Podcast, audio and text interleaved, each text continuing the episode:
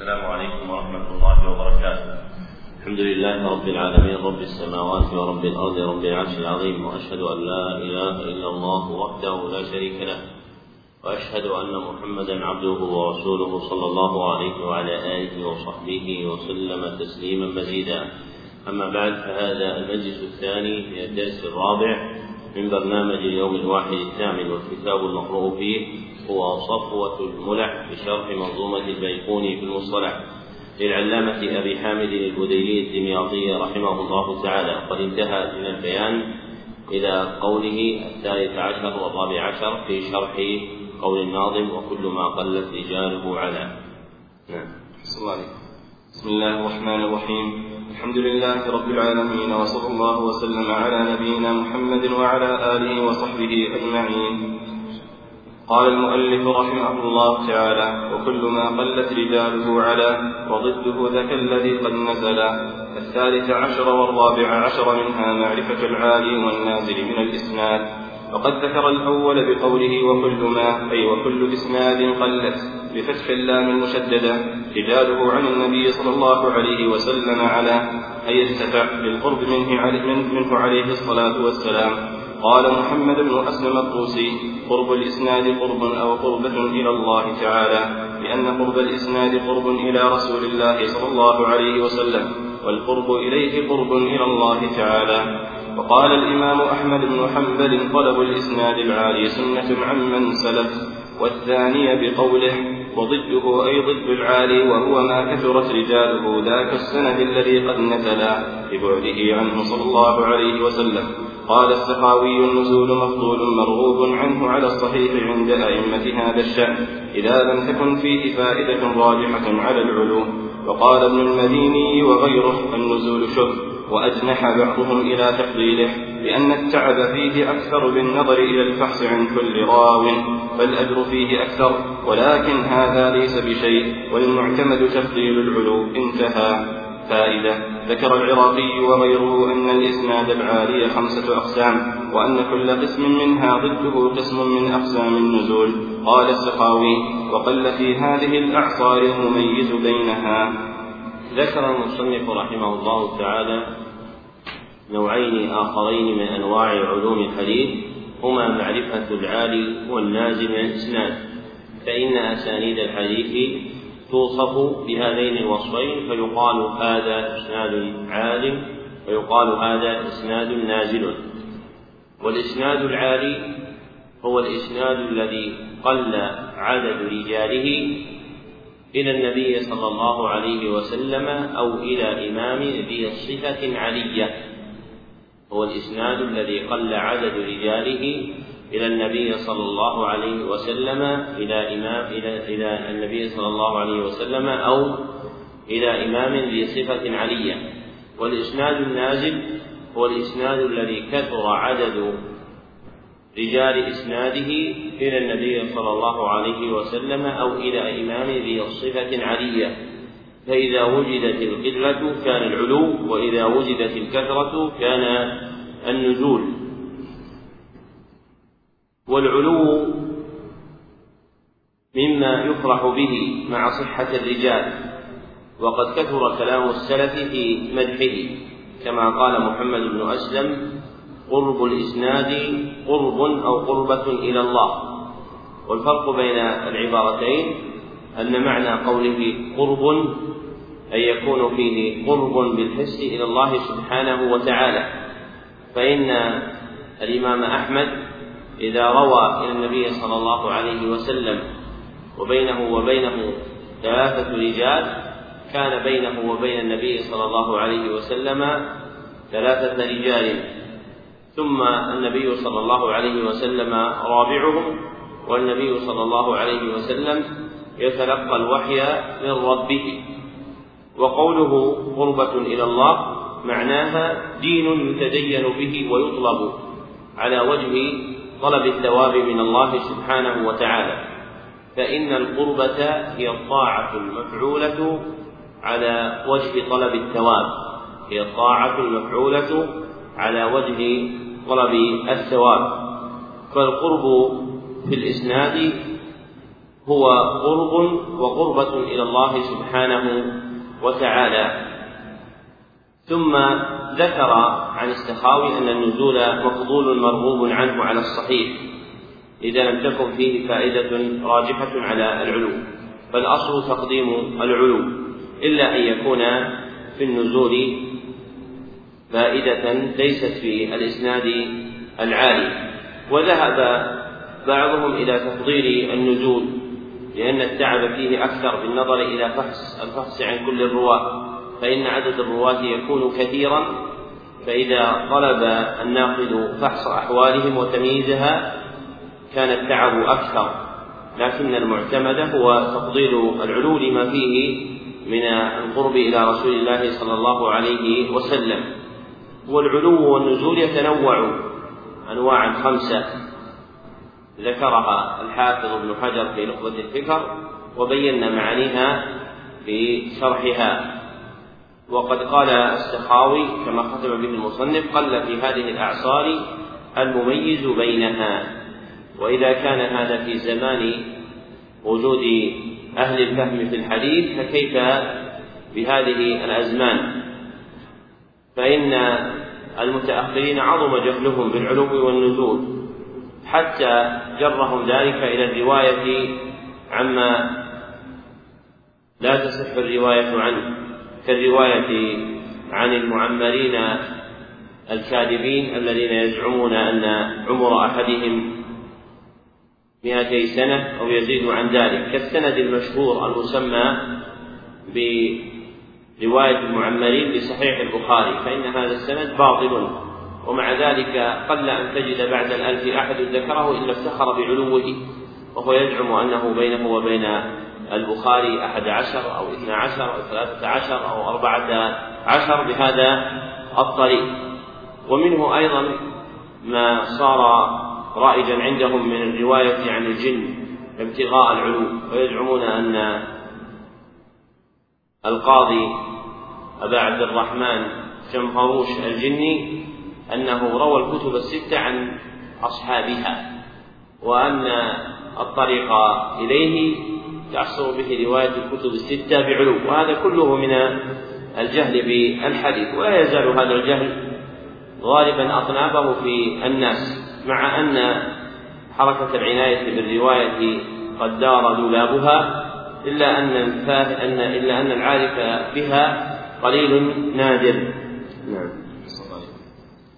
وما أضفته إلى الأصحاب من قول وفعل فهو موقوف زك الخامس عشر منها الحديث الموقوف وقد ذكره بقوله وما أي والحديث الذي أضفته أنت أي نسبته إلى أحد من الأصحاب رضي الله تعالى عنهم من قول ومن فعل ونحوهما وخلا عن قرينة الرفع فهو حديث موقوف زكر أي علم سواء اتصل إسناده بمن أضيف إليه من الصحابة أو انقطع واشتراط الحاكم عدم الانقطاع شاذ. وقال السيوطي لم يوافقه عليه أحد انتهى. والأصحاب جمع صاحب بمعنى الصحابي. قال الحافظ ابن حجر وهو من لقي النبي صلى الله عليه وسلم مؤمنا به ومات على الإسلام ولو تخللت ردة على الأصح. والمراد باللقي ما هو أعم من المجالسة والمماشاة ووصول أحدهما إلى الآخر وإن لم يكالمه انتهى وقوله ومات على الإسلام يخرج به من ارتد بعد أن لقيه مؤمنا ومات كعبيد الله بن جحش وابن خطل فهو قيد لدوام اسم الصحبة لا لحصولها. فائدة قد سمى بعض الفقهاء من الشافعية الموقوف بالأثر والمرفوع بالخبر وأما المحدثون فهم يطلقون الأثر على المرفوع والموقوف كما قاله النووي رحمه الله تعالى. تنبيه قال السخاوي ويستعمل الموقوف أيضا في المروي عن غير الصحابة لكن مقيدا. فيقال وقفه فلان على السفري ونحو ذلك. انتهى. ذكر المصنف رحمه الله تعالى نوعا آخر من أنواع علوم الحديث هو الحديث الموقوف. والحديث الموقوف عندهم هو ما أضيف إلى التابع إلى الصحابي من قول أو فعل أو تقرير. تصريحا أو حكما. والمراد بقولنا تصريحا أي بلفظ صريح دال على ذلك كقولهم قال أبو هريرة أو كان أبو هريرة. والمراد بقولهم حكما أي ما يفهم له بأنه عن الصحابي كقول أحد التابعين كان كانوا يفعلون كذا وكذا فإن قول التابع كانوا يفعلون كذا وكذا يحمل على أصحاب النبي صلى الله عليه وسلم لأن أخذ الدين كائن عنهم. أما إذا تخلف عن التابعين فإنه لا يكون المراد به أصحاب النبي صلى الله عليه وسلم كما كان إبراهيم النخعي يقول كانوا وهو لم يدرك عبد الله بن مسعود وإنما أدرك أصحابه فمراده أصحاب عبد الله بن مسعود من التابعين. وقد ذهب الحاكم إلى اشتراط عدم الانقطاع حتى يحكم بكونه موقوفا والصحيح عدم اشتراطه فالموقوف قد يكون متصلا وقد يكون منقطعا. فشرطه أن يكون عن صحابي من أصحاب النبي صلى الله عليه وسلم.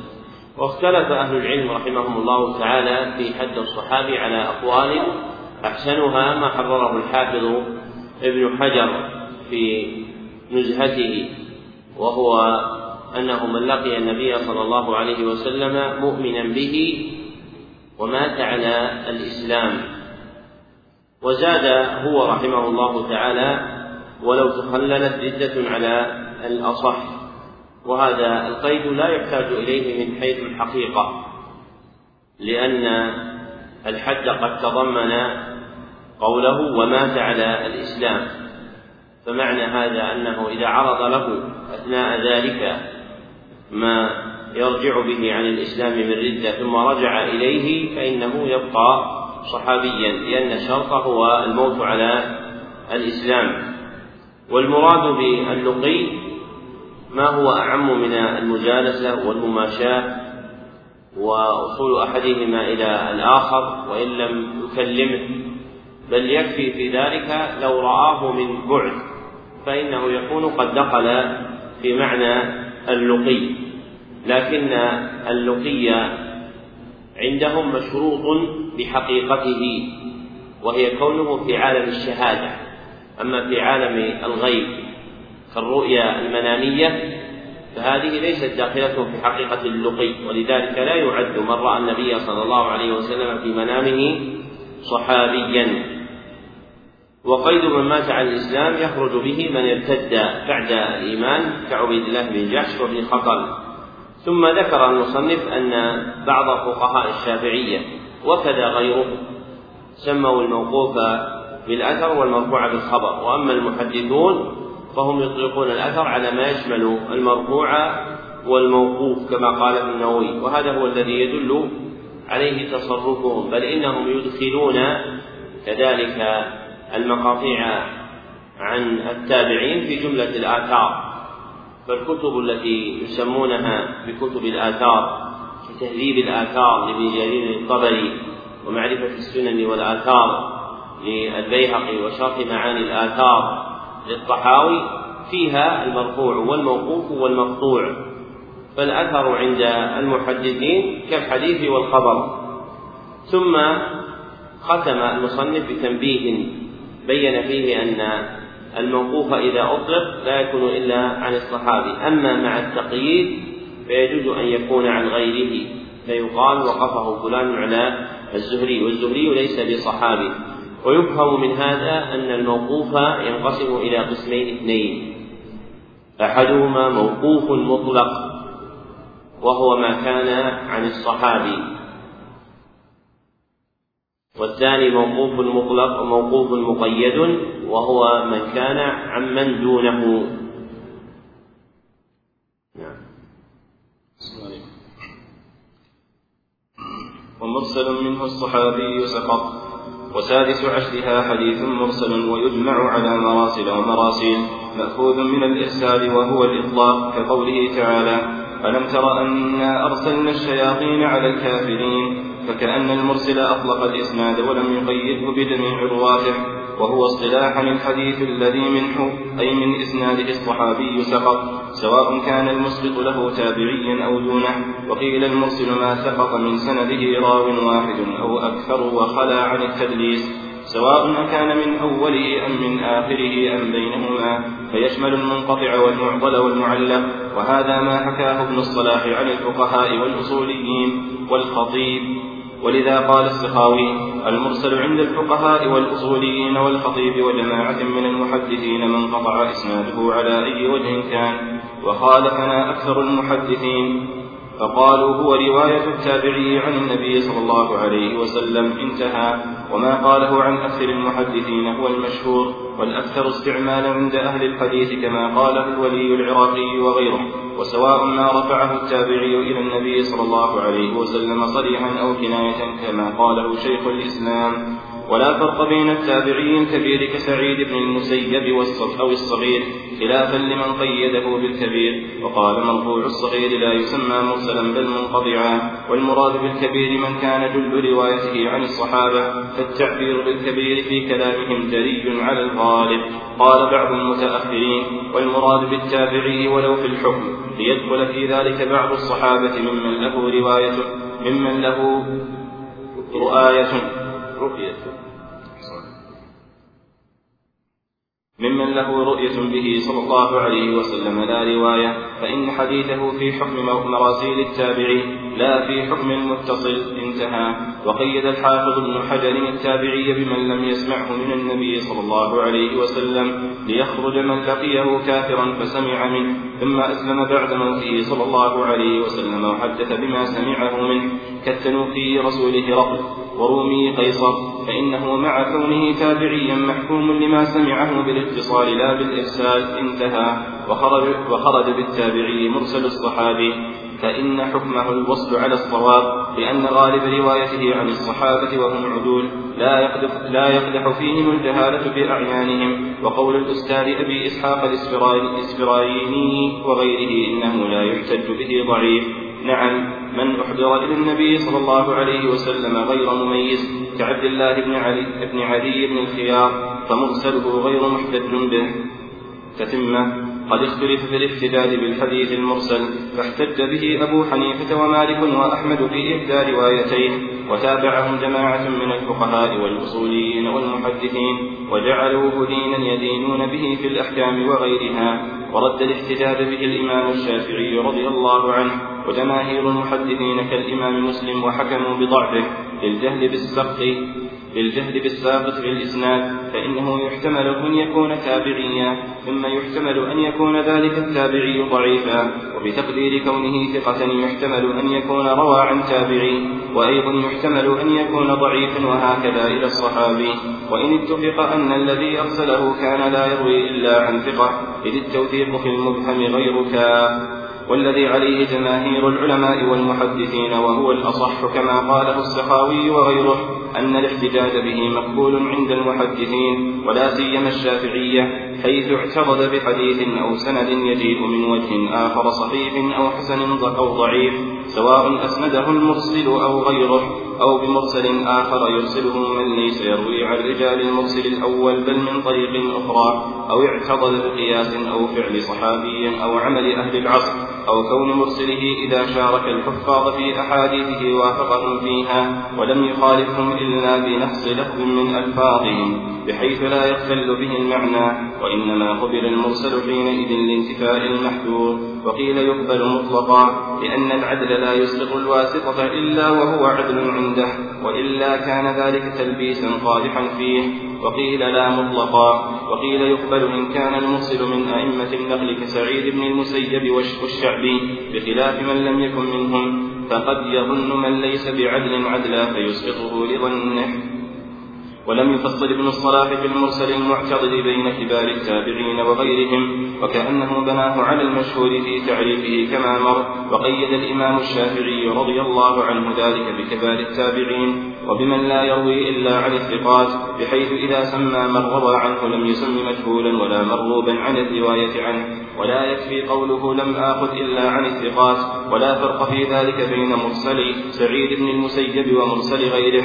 قال النووي في مجموعه وما اشتهر عن فقهاء أصحابنا من أن مرسل سعيد بن المسيب حجة عند الشافعي ليس كذلك بل مرسله كمرسل غيره. والشافعي إنما احتج بمراسيله التي اعتقدت بغيرها كما قاله البيهقي والخطيب البغدادي وغيرهما. انتهى. قال الشيخ الرملي رحمه الله تعالى في شرحه على الورقات وحينئذ فمجموع المرسل وعاضده حجة لا مجرد المرسل ولا المنضم إليه لضعف كل منهما على انفراده أي حيث لا يكون عاضده حجة على انفراده ولا يلزم من ذلك ضعف المجموع لأنه يحصل من اجتماع الضعيفين قوة مفيدة للظن ومن الشائع ضعيفان يغلبان قويا انتهى. قال شيخ الإسلام في اللباب وشرحه هذا إن لم يحتج بالعاضد وحده.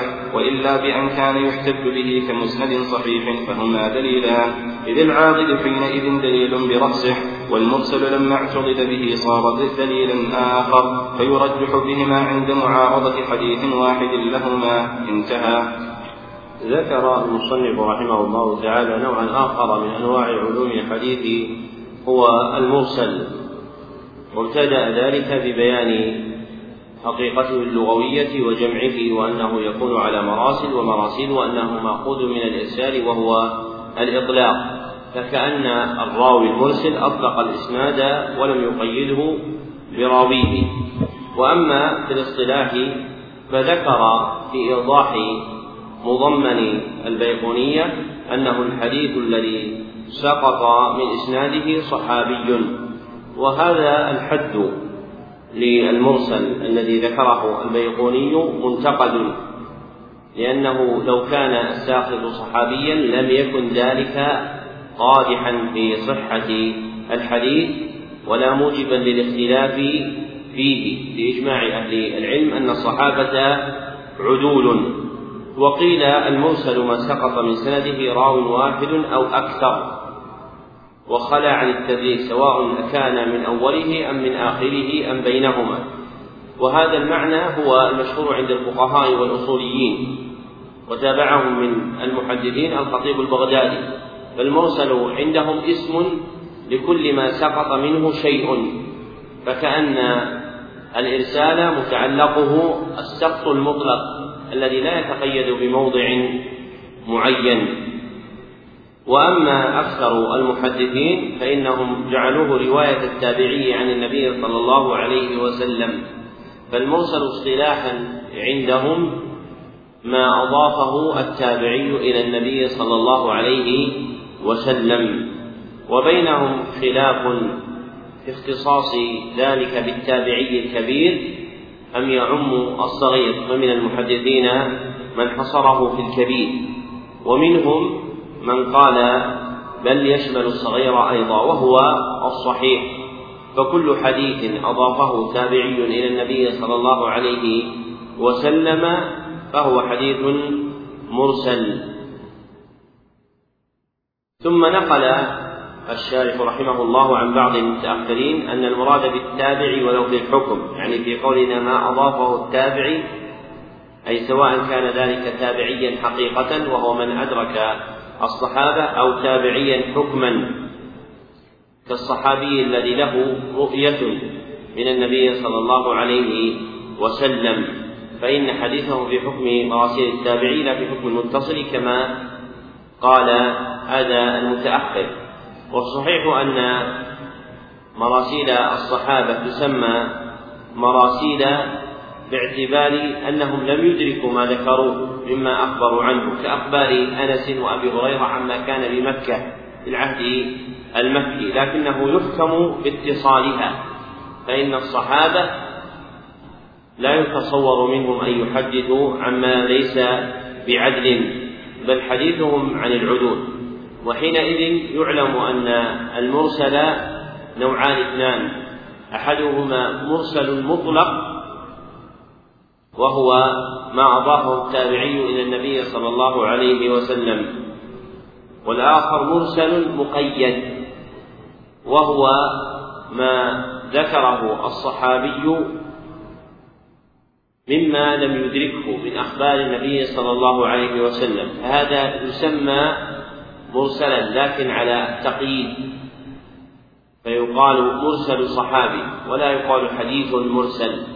فالحديث المرسل إذا أطلق هو ما أضافه التابعي إلى النبي صلى الله عليه وسلم لكن ما أضافه الصحابي إلى زمن لم يدركه من أزمنة النبي صلى الله عليه وسلم وأحواله فهذا يسمى مرسل صحابي. ومرسل الصحابي حكمه الاتصال لأن غالب رواية الصحابة عن الصحابة وهم عدول ولا يتصور أن يضيفوا إلى النبي صلى الله عليه وسلم شيئا عن غير عدل. إلا أن بعض أهل العلم رأوا أن من مات النبي أن من مات النبي صلى الله عليه وسلم وهو صغير لم يميز فهذا مما يتوقف في خبره فإنه وإن حكم له بالصحبة إلا أنه يتوقف في خبره باحتمال أن يكون قد أخذه عن التابعين.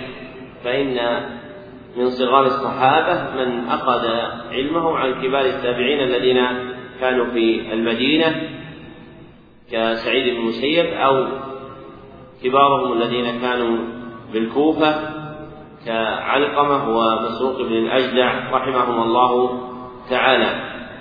وهذا الذي ذكره الحافظ ابن حجر من التوقف يكاد يكون أمرا نظريا وأما باعتبار التصرف فإنه لا يعلم من حديثهم شيء رووه عن تابعي عن صحابي وإن وجد فهو نادر.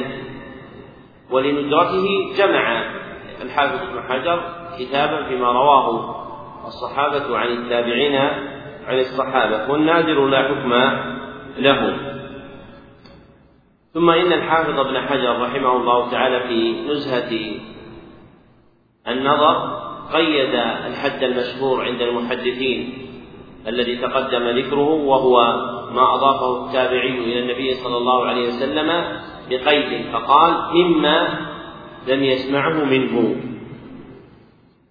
ومنفعة هذا القيد عنده هي وجود بعض التابعين الذين سمعوا النبي صلى الله عليه وسلم وذلك أنهم لقوا النبي صلى الله عليه وسلم حال كفرهم ثم أسلموا بعد موته صلى الله عليه وسلم. فيكونون تابعين وليسوا صحابة. كالتنوخ رسول هرقل ورومي قيصر. إلا أن هذا القيد لا حاجة إليه إذ لا رواية لهؤلاء. ولو وجد فهي رواية قليلة والنادر لا يراعى في الحدود المبينة الموضوعة لحقائق الأشياء. فالحد غير مفتقر إلى ذلك.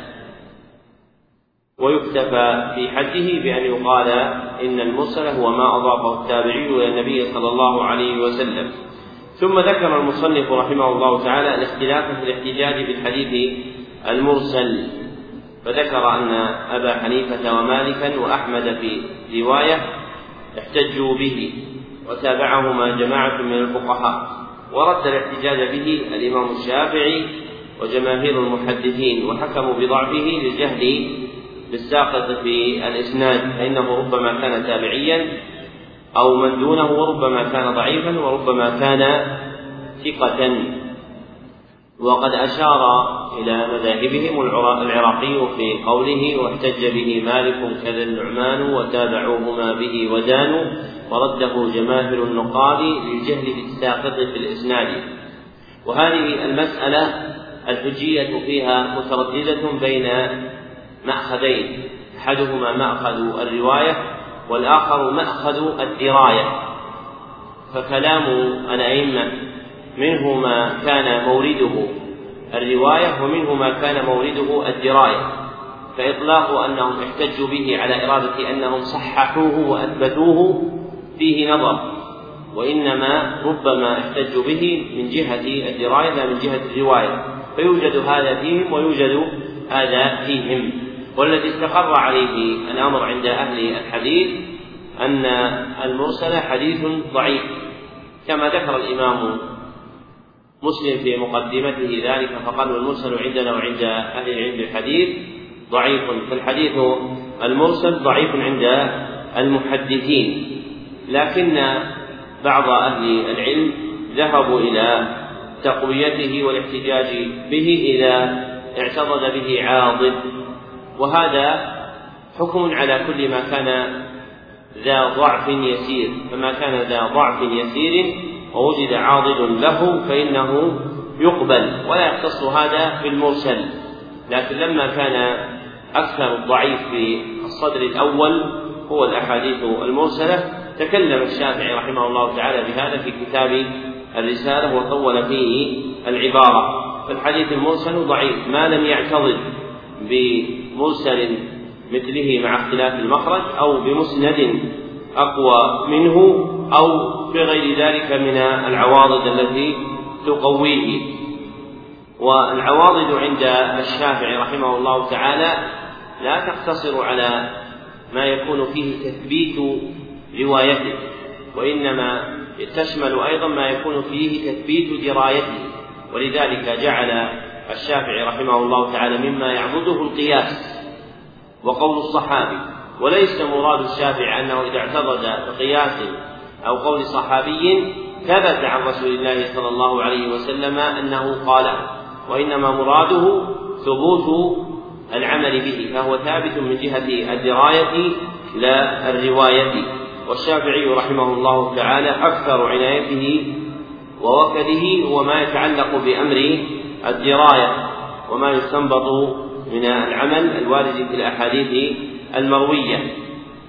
وأشار المصنف بعد ذلك إلى خلاف آخر في هذه المسألة ممن يقول يقبل مطلقا أو لا يقبل مطلقا أو يقبل إن كان المرسل من أئمة النقل كسعيد بن المسيب والشعبي وذهب بعضهم إلى أنه يقبل إذا كان المرسل لا يأخذ إلا عن الثقات. ومال إلى هذا أبو العباس بن تيمية الحفيد في منهاج السنة النبوية. ولا ريب أن ما كان عمن لا يروي إلا عن الثقات أقوى من غيره. وأما من يروي عن كل أحد فمرسله ضعيف ولذلك جعلوا مراسيل الحسن البصري كالريح كما قال الدار قطني.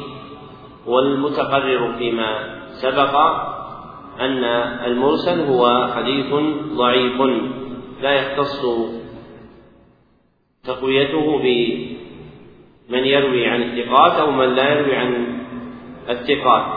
ثم ذكر المصنف مسألة مشهورة عند الشافعية وهي مرسل سعيد بن المسيب.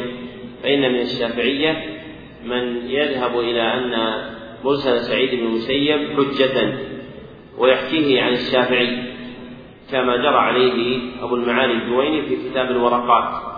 والصحيح عند محقق الشافعية أن مرسل سعيد بن المسيب ليس حجة بل مرسله كمرسل غيره كما ذهب إلى ذلك جماعة من محققيهم كالبيهقي والخطيب البغدادي والنووي وابن الصلاح رحمهم الله تعالى. ثم ختم المصنف بالنقل عن شرح الورقات للرملي رحمه الله تعالى حاصل معناه أن المرسل إذا اعترض بغيره يكون حجة بالمجموع فليس الحديث المرسل وحده حجة ولا ما ضم إليه حجة فهما حجة باعتبار اجتماعهما وأما باعتبار انفراد كل واحد منهما فهما ضعيفان. إلا أن شيخ الإسلام زكريا تعقب هذا في اللب وليس اللباب وإنما في اللب وشرحه كما في النسخة التي النسخ التي أشار إليها وهو كتاب لب الوصول إلى علم الوصول وشرحه للقاضي زكريا. أما القاضي زكريا فإنما نقح اللباب ثم شرح تنقيح اللباب. والذي ذكره عن شيخ الإسلام زكريا هنا أن ذلك إنما يحكم به بأن المرسل والعاضد له ليس كل واحد منهما حجة على الانفراد ليس كل واحد منهما حجة على الانفراد. محله إذا لم يحتج بمسند صحيح. أما إذا كان العاضد للمرسل مسند صحيح فحينئذ هما دليلان. فيكون العاضد حجة برأسه والمرسل حجة برأسه ومنفعة ذلك الترجيح به عند معارضة حديث واحد لهما. فإذا وجد حديثان مسندان ولأحدهما شاهد مرسل روي أيضا في الباب فإن المسند الذي معه مرسل يقدم على المسند الذي ليس معه مرسل. وهذا من جهة مآخذ الفقهاء والأصوليين في الترجيح لا من جهة مآخذ المحدثين فإن الأصوليين والفقهاء ينظرون إلى الصورة الظاهرة في كثرة العدد فعندهم أن ما رواه مرسل ومسند من الحديث أقوى من حديث مسند واحد وفي هذا نظر على أصول المحدثين بل إذا كان الحديث الواحد المسند أقوى صحة وأثبت مخرجا فإنه يقدم على غيره مما يعارضه من الأحاديث المسندة ولو كان معه مئة مرسل. ولذلك فإن الحديث المسند الذي رواه الشيخان إذا عرضه حديث مسند آخر دونه في الصحة كحديث مسند صحيح في السنن وإن اجتمع مع المسند الذي روي في السنن حديث مرسل فإن حديث الشيخين عند المحدثين مقدم على ذلك الحديث المعارض له. نعم. وقل غريب ما روى رو فقط. سابع عشرها الحديث الغريب. سمي به لانفراد راويه عن غيره كالغريب الذي شأنه الانفراد عن وطنه. وقد ذكره بقوله وقل غريب أي قل أنت في تعريف الحديث الغريب. هو ما روى راو فقط الفاء لتزيين له وقيل للدلالة على شرط مقدر. وقط على الأول اسم بمعنى حسب وعلى الثاني بمعنى انتبه والتقدير عليه إذا عرفت ذلك فانتبه. قاله الشيخ خالد في إعراب ألفية ابن مالك. قال غير واحد وتكون رواية الراوي من غير تقييد بإمام يجمع حديثه وقيده ابن مند بذلك وكان يسمى الغريب وكان يسمي الغريب فردا. وعبارة السخاوي الغريب هو من فرد واحد بروايته وكذا برواية زيادة فيه عمن يجمع حديثه. كالزهري أحد الحفاظ وكقتادة مثلا في المتن أو السند انتهى. وكذا قال شيخ الإسلام رحمة الله رحمه الله تعالى في تعريفه. هو ما بروايته انفرد الراوي عن كل أحد إما بجميع المتن كحديث النهي عن بيع الولاء وهبته فإنه لم يصح إلا من حديث عبد الله بن دينار عن ابن عمر أو ببعضه كحديث زكاة الفطر حيث قيل إن مالكا انفرد عن سائر رواته بقوله من المسلمين أو ببعض السند كحديث أم زرع. إذ المحفوظ فيه رواية عيسى بن يونس وغيره عن هشام بن عروة عن أخيه عبد الله عن أبيهما عن عائشة رضي الله تعالى عنها ورواه الطبراني من حديث الدراوردي ورواه الطبراني من حديث الدراوردي وغيره عن هشام بدون واسطة أخيه انتهى تنبيه. علم مما ذكر أن الغرابة ترجع تارة إلى المتن وتارة إلى السند وفي كلام بعضهم ما نصح ولا يوجد ما هو غريب متنا لا إسنادا إلا إذا اشتهر الحديث الفرد فرواه عمن تفرد به جماعة كثيرة فإنه يصير غريبا مشهورا. كحديث إنما الأعمال فإن إسناده متصف بالغرابة في طرفه الأول متصف بالشهرة في طرفه الآخر انتهى. تبيين. ينقسم الغريب إلى صحيح كالأفراد المخرجة في الصحيحين وإلى ضعيف وهو الغالب على الغرائب. وإليه أشار الإمام أحمد بقوله لا تكتبوا هذه الأحاديث الغرائب فإنها مناكير وعامتها عن الضعفاء. وإلى حسن وفي جامع الترمذي لذلك أمثلة كثيرة. فعلم أن الحديث الغريب لا ينافي ما ذكر كما لا ينافيه أيضا الحديث العزيز والمشهور. والله أعلم. ذكر المصنف رحمه الله تعالى نوعا آخر من أنواع علوم الحديث هو الغريب وسمي الغريب غريبا لانفراد راويه عن غيره لأن الغريب شأنه الانفراد عن وطنه فهذا هو مأخذه من جهة لسان العرب ووضع الكلام عندهم. وأما في الاصطلاح فأشار إليه البيقوني بقوله وقل غريب ما روى راو فقط فمتعلقه عندهم رواية الواحد ويؤخذ معناه عندهم مما ذكره الحافظ ابن حجر في نخبة الفكر بأنه حديث الآحاد الذي حصرت طرقه في واحد حديث الآحاد الذي حصرت طرقه في واحد. والمقصود بحصر الطرق في واحد أن يكون كذلك في طبقاته فيرويه واحد عن عن واحد ولا يقدح في ذلك لو زاد عنها فلو وجد في طبقة رواية اثنين فإنه لا يقدح في بقاء وصف الغريب فالشرط أن يوجد الواحد في كل الطبقات.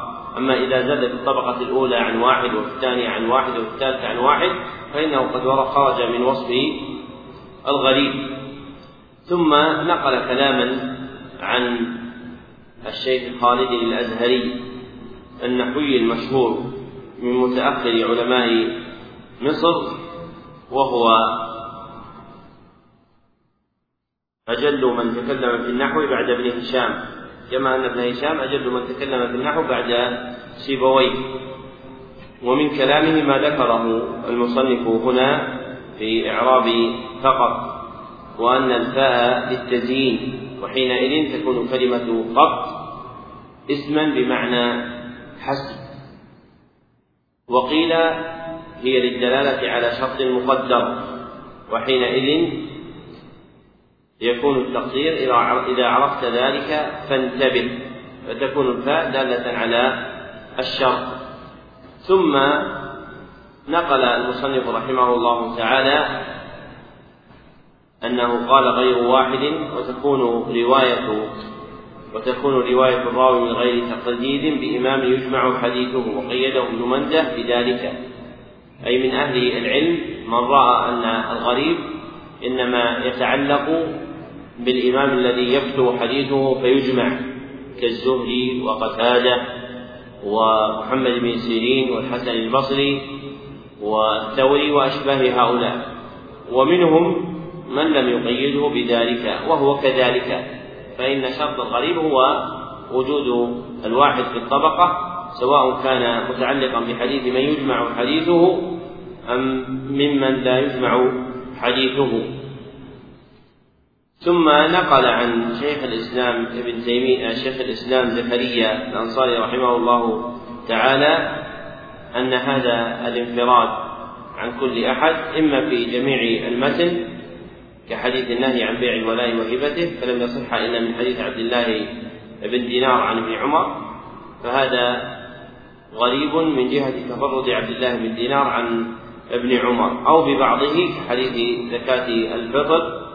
فإن مالكا انفرد بقوله من المسلمين أو ببعض إسناده كحديث أم زرع. فإن الدراودي انفرد بروايته عن هشام عن عروة دون واسطة أخيه كما هي الرواية المشهورة.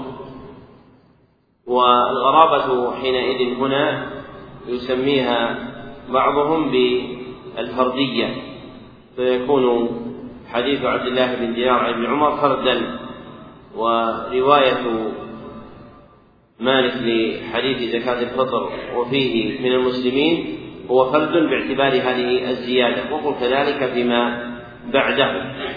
ثم ذكر تنبيها أن الغرابة ترجع إلى المتن وتارة إلى السند والأصل أن الغرابة متعلقها السند.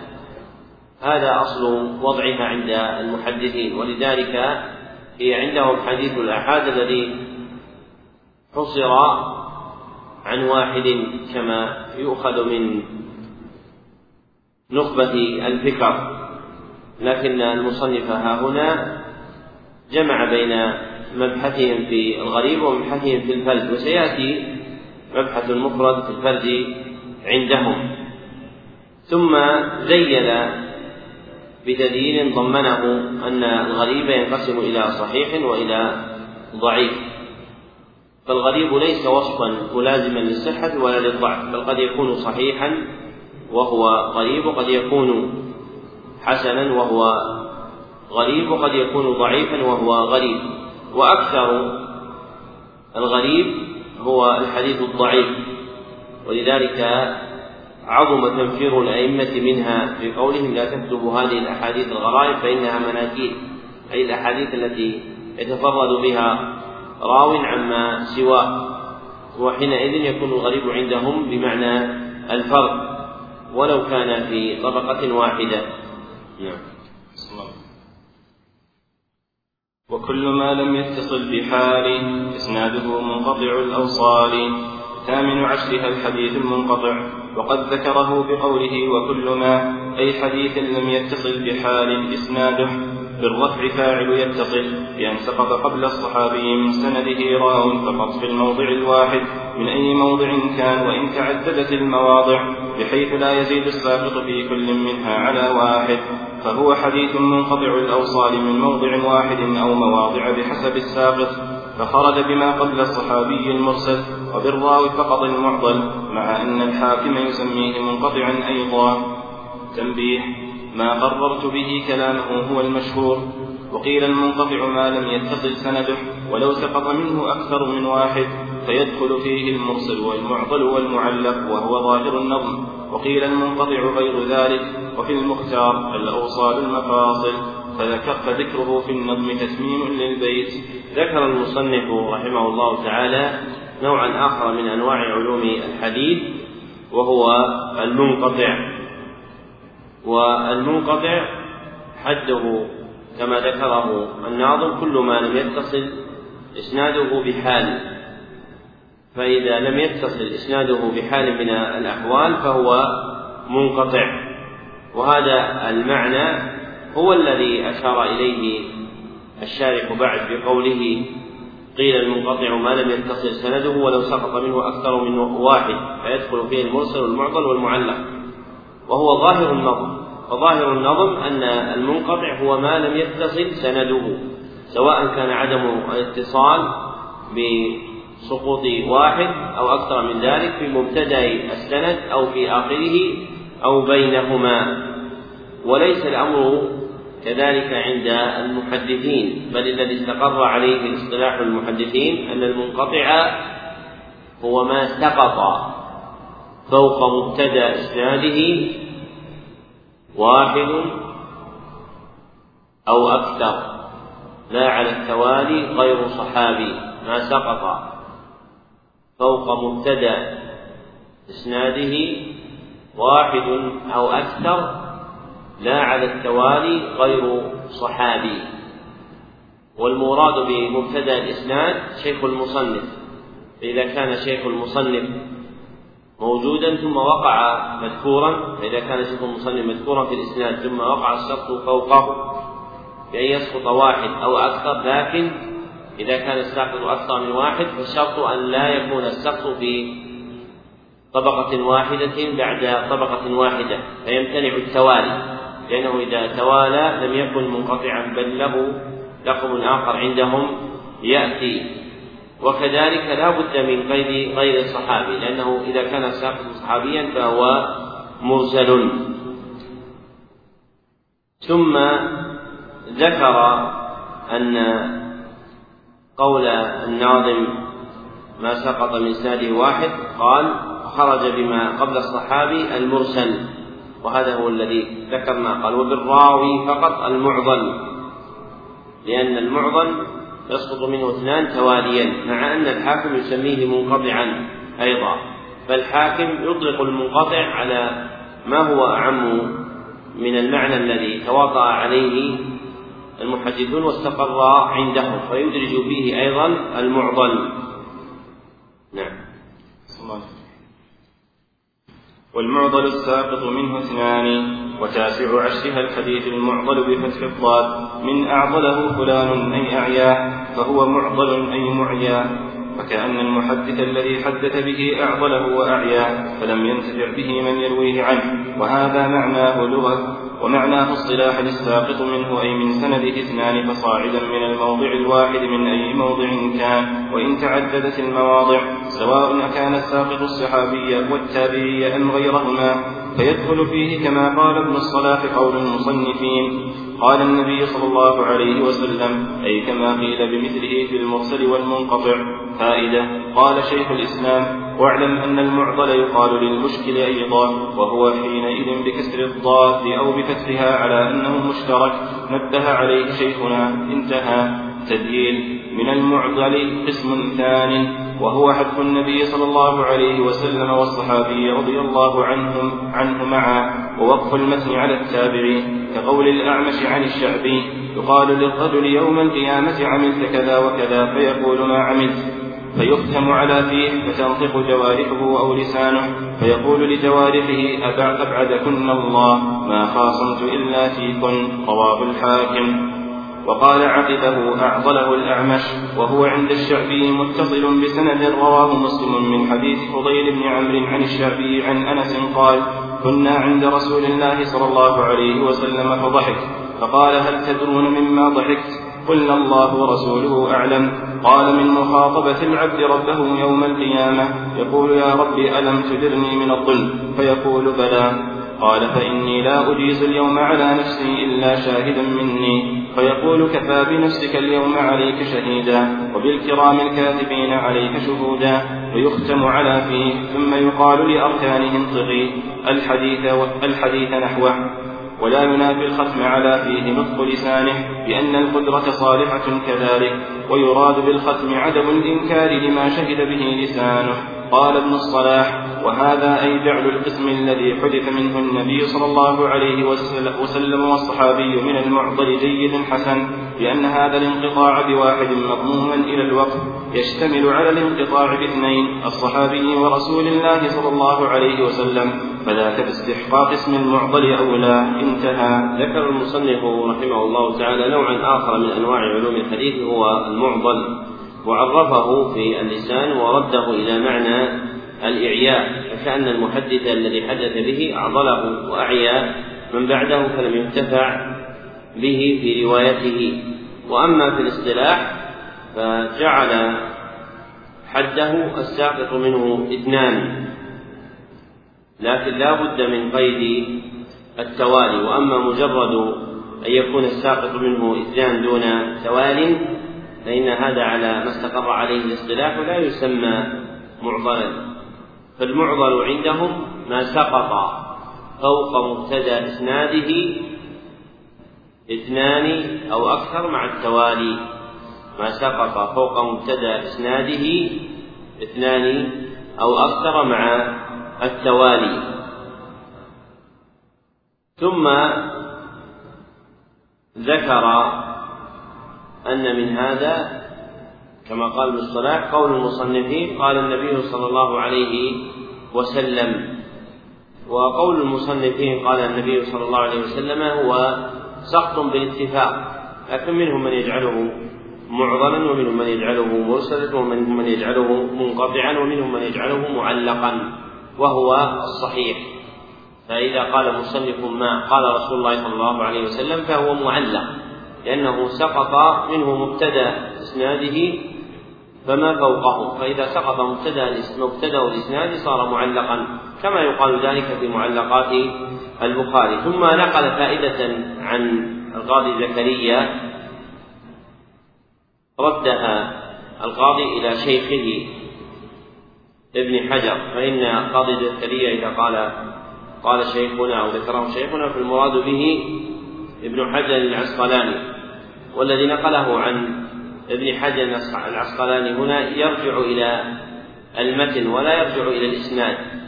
فإذا كان معنى المتن مشكلا سمي حديثا معضلا أو معضلا.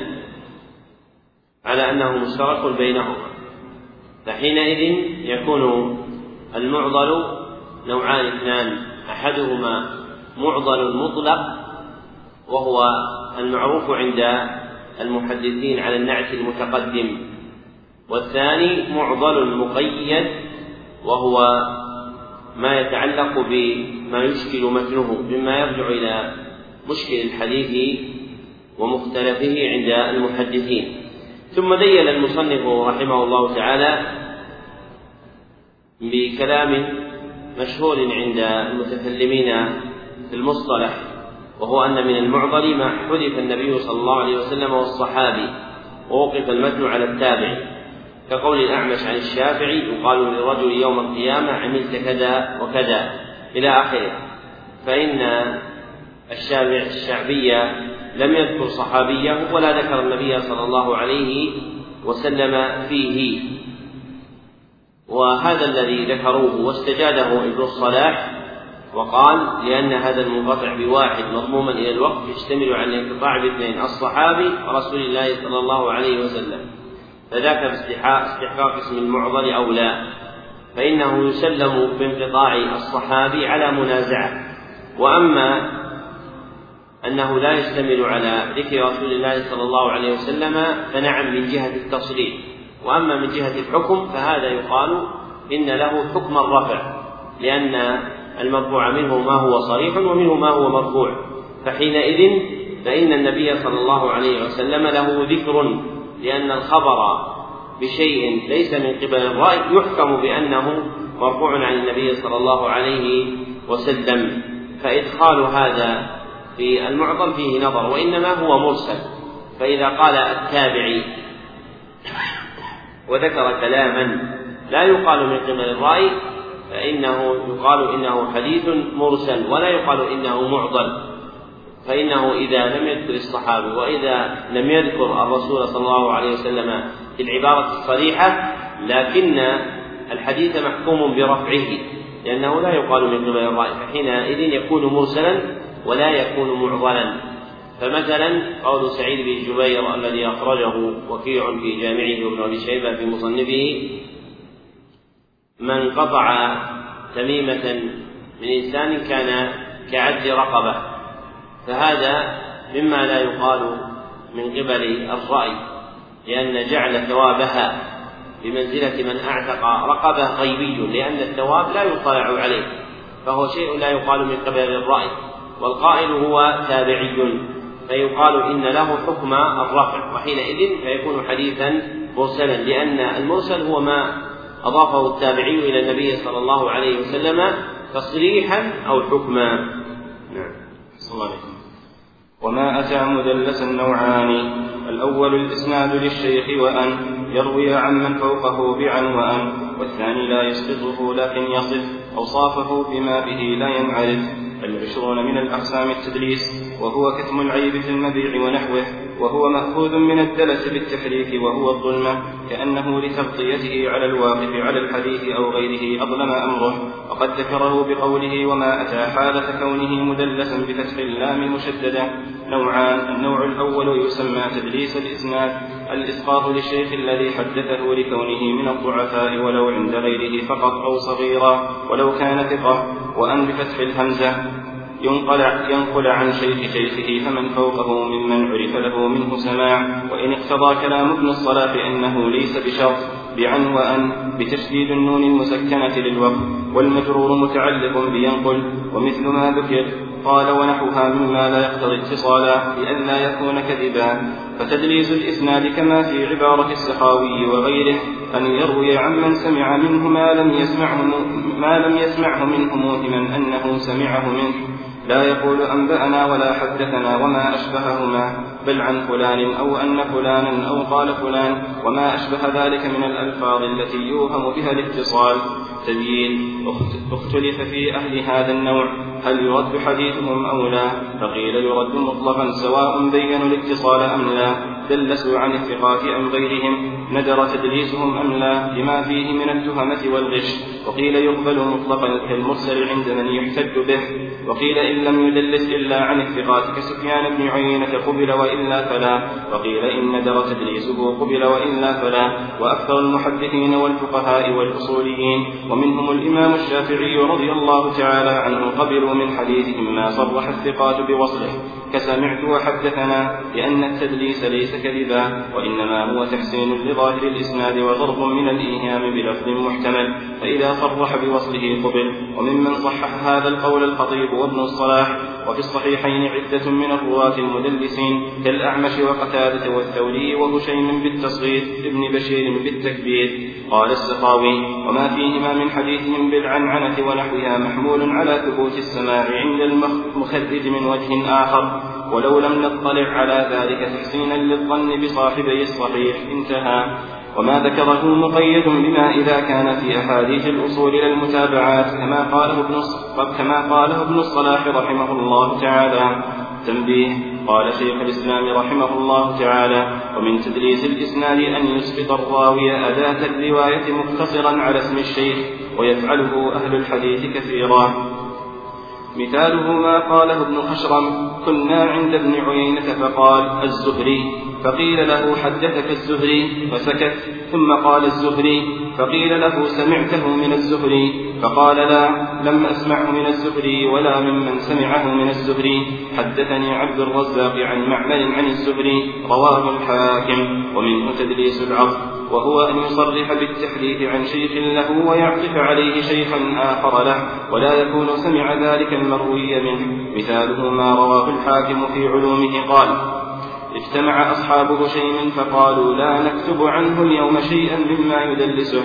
ففطن لذلك. فلما جلس قال حدثنا حسين ومغيرة عن إبراهيم وساق عدة أحاديث. فلما فرغ قال هل دلست لكم شيئا؟ قالوا لا. فقال بلى.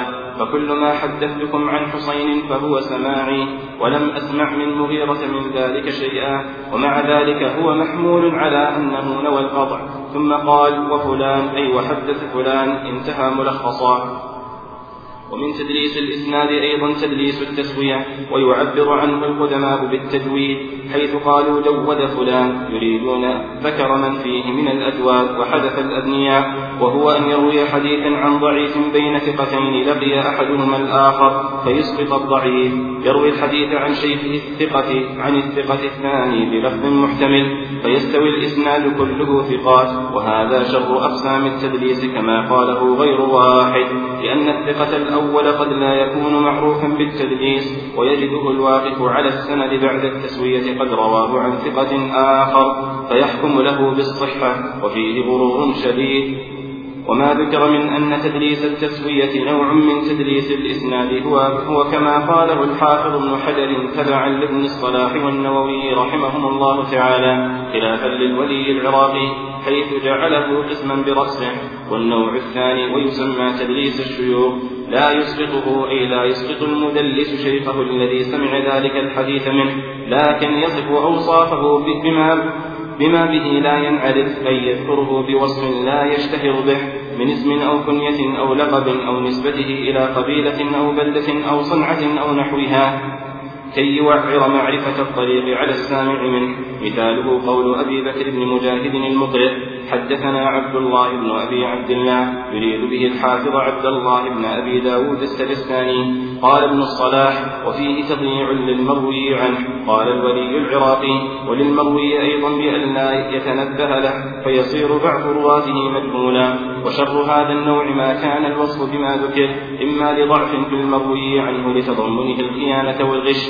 وحكم من عرف به ألا يقبل خبره كما نقله الولي العراقي عن ابن الصلاح وذلك حرام هنا. وفيما مر حيث لم يكن المروي عنه ثقة عند المدلس أو الاستكبار بأن يكون المروي عنه أصغر من المدلس سنا أو أكبر لكن بيسير أو بكثير لكن تأخرت وفاته حتى شاركه في الأخذ عنه من هو دونه أو الاستكثار من الشيوخ بأن يروي عن شيخ واحد في مواضع فيصفه في موضع بصفة وفي آخر بأخرى يوهم أنه غيره يوهم أنه غيره كما كان الخطيب يفعل ذلك. وفي كلام السخاوي وغيره أن هذا النوع أخف من النوع الأول أي ما عدا التدليس لضعف من المروي عنه فإنه شر الأنواع كتدليس التسوية كما تقدم وقد صنف الحافظ ابن حجر تعريف أهل التقديس بمراتب الموصوفين بالتدليس والظاهر أن البخاري ونحوه ممن يقع لهم تدليس الشيوخ لا يقصدون إيهام الاستكثار بقوله صلى الله عليه وسلم المتشبع بما لم يعط كلابس ثوبين زور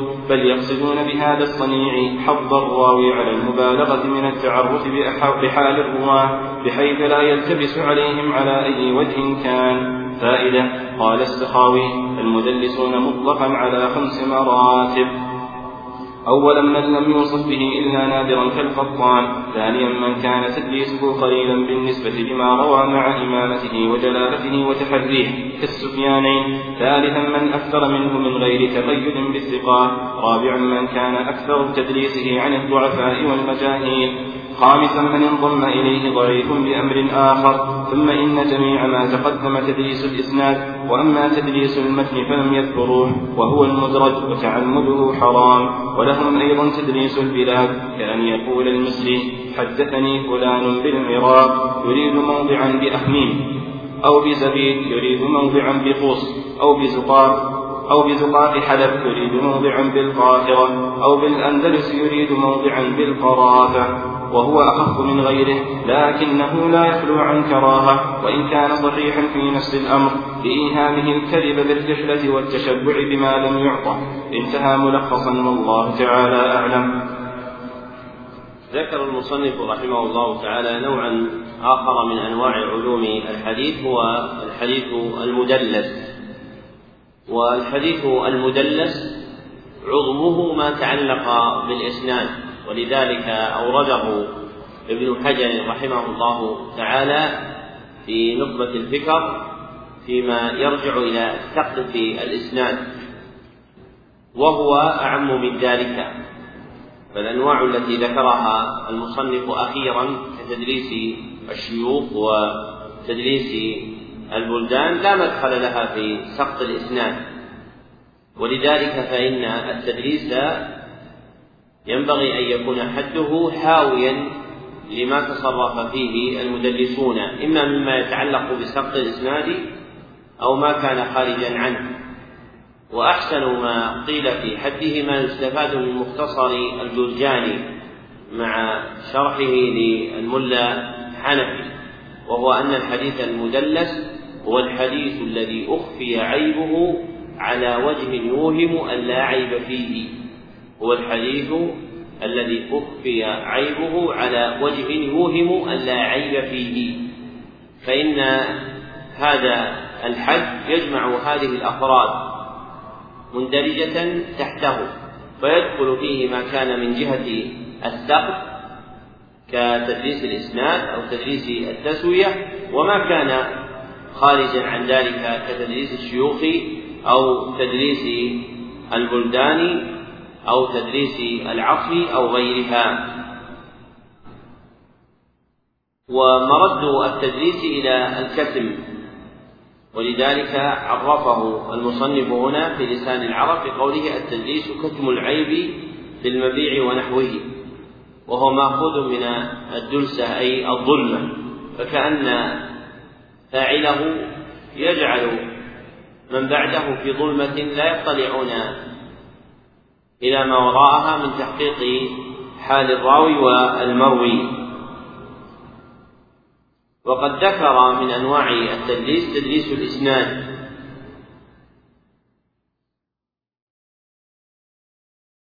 وقال فيه ويسمى تدليس الإسناد وهو الإسقاط للشيخ الذي حدثه لكونه من الضعفاء وأن ينقل عن شيخ شيخه فمن فوقه. وعلى هذا الوجه وهو الذي ذكره الحافظ في نخبة الفكر يكون المدلس تدريس إسناد هو ما سقط بين أول إسناده وآخره واحد أو أكثر ما سقط بين أول إسناده وآخره واحد أو أكثر لا على التوالي. على وجه خفي بصيغة تحتمل السماع على وجه خفي بصيغة تحتمل السماع. نحو قال وعن وأن. وقد اختلف أهل العلم في هذا النوع. هل يرد حديث من يفعله أم لا على أقوال عدة كما ذكرها المصنف بقوله فقيل يرد مطلقا وقيل يقبل مطلقا وقيل إن لم يدلس إلا عن ثقات وقيل إن ندر تدليسه قبلا والذي صار عليه المتأخرون في تصرفهم في التدريس هو اتباع التقسيم الخماسي الذي ذكره الحافظ ابن حجر في تعريف هذا التقديس وسيذكره المصنف فيما يستقبل. والأصل أن الراوي الموصوف بالتدليس يقبل خبره إلا أن يطلع على تدليسه أو يتضمن خبره نكرة توجب التوقف في حديثه.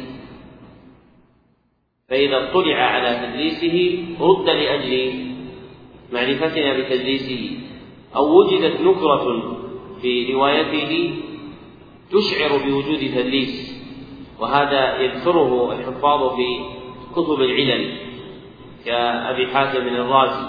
فقد لا يطلع المعلل على تدليس الراوي لكن عنده نكرة مما رواه ويظن أنه دلسه. فيقول لعله دلسه. فإن النكرة إنما تجيء من رواية الضعاف فكأنه أسقط ضعيفا وسوى إسناده ظاهرا من رواية الثقات.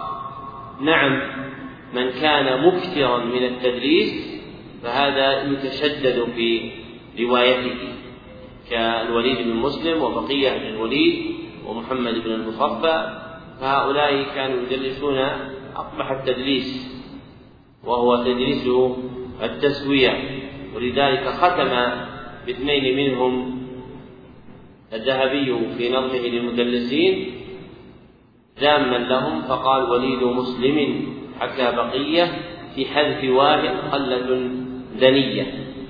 وهذا الذي أشار إليه الذهبي رحمه الله تعالى هو الذي سيذكره المصنف من تدريس التسوية. ومما يندرج في تدريس الإسناد أن يسقط الراوي أداة الرواية مقتصرا على اسم الشيخ كما كان يفعله الزهري كما كان يفعله ابن عيينة فإنه كان يقول الزهري ولا يبين. أداة تحمله عنه هل هو سمعه أم لا؟ فعلم بتصرفه أنه لم يسمعه منه وإنما رواه عن من دونه عنه. وابن عيينة رحمه الله تعالى من الثقات الأثبات وتدريسه مما ندر ولذلك مثل به الحافظ في ما يأتي فيما في الطبقة الثانية في من يقبل. ومنه أيضا تدريس العصر وهو أن يصرح بالتحديث عن شيخ له ويعطف عليه شيخا آخر ولا يكون سمع ذلك المروي منه كما في القصة التي ذكرها المصنف رحمه الله تعالى. ومن تدريس الإسناد أيضا تدريس التسوية. وهو أن لا يسقط المدلس شيخه بل يسقط شيخ شيخه فمن فوقه. فتدليس الإسناد يكون المسقط فيه هو الشيخ هذا أصله. أما في التسوية فقد يكون الراوي المسقط هو شيخ الشيخ أو من فوقه وهو من أقبح أنواع التدليس لأن النظر غالبا في رواية الراوي عن من فوقه ينظر إلى الأدنى منه. وهو شيخه. وهذا الذي يفعل هذا يعمي ذلك فيجعل تصرفه في من فوق شيخه أو من فوق فوق شيخه. وفاعل هذا النوع قليل وأشهر من عرف به هم الحمصيون كبقية بن بقية بن الوليد الحمصي والوليد بن مسلم الحمصي ومحمد بن المصفى الحمصي. وذكر بعض المتأخرين ومنهم المصنف أن هذا يعبر عنه عند القدامى بالتجويد فيقولون جود فلان يريدون ذكر من فيه من الأجواد وحدث الأدنياء وهو أن يروي حديثا عن ضعيف بين ثقتين لقي أحدهما الآخر فيسقط الضعيف. والتجويد عند الحفاظ ليس مختصا بهذا المعنى بل التجويد عند الحفاظ مرادهم به أنه رواه على وجه مجود متقن. وقد يكون هذا التجويد حقيقيا وقد يكون موهما كما يفعله المدرسون تدريس التسوية.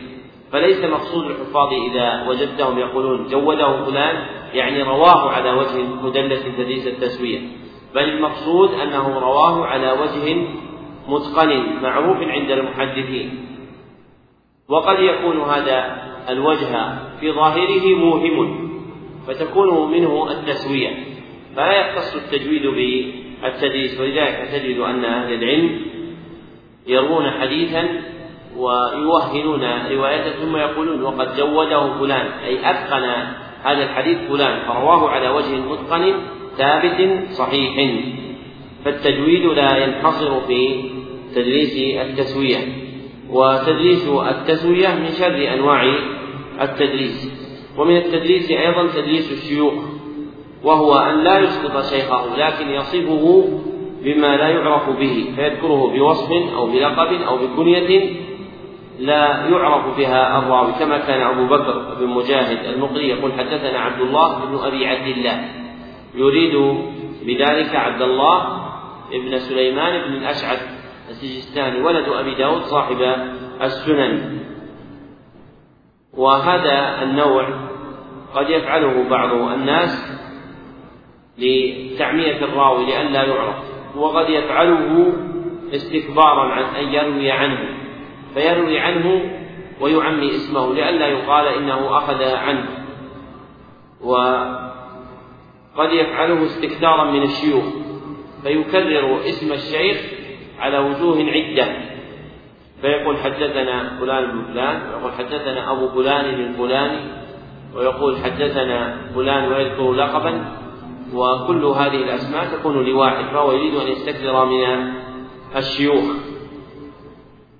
وقد يقع هذا ممن لا يتعمد ذلك. كأبي عبد الله البخاري. فإن البخاري يقول حدثنا عبد الله بن محمد يريد بذلك أبا بكر بن أبي شيبة. وأبو بكر بن أبي شيبة معروف بكنيته وإضافته إلى أبيه وليس معروفا باسمه واسم أبيه عبد الله بن محمد. وقد اعتذر المصنف لمن يفعل ذلك كالبخاري من أنهم يقصدون بذلك الصنيع حق الراوي على المبالغة في التعرف في حال الرواة بحيث لا يلتبس عليهم على أي وجه كان. فكأن البخاري يفعل ذلك لأجل أن يجتهد الناظر في كتابه بعد للتعرف على هذا الراوي بحيث تكون له معرفة بأنه يعرف بهذا الاسم ويعرف بتلك الكنية. وهذا العذر فيه نظر والأشبه والله أعلم أن البخاري لم يكن يفعله عمدا وإنما بحسب ما اتفق له عند كتابة الحديث فهو قد يكون عند كتابة الحديث يذكر اسمه واسم أبيه فيقول حدثنا عبد الله بن محمد وقد يذهل عن ذلك فيقول حدثنا أبو بكر ابن أبي شيبة. فإن البخاري كما قال ابن القيم في إغاثة اللهفان من أبعد خلق الله عن التدليس. فلا يظن أنه كان يتعمد ذلك ثم نقل المصنف فائدة عن السخاوي في مراتب المدلسين.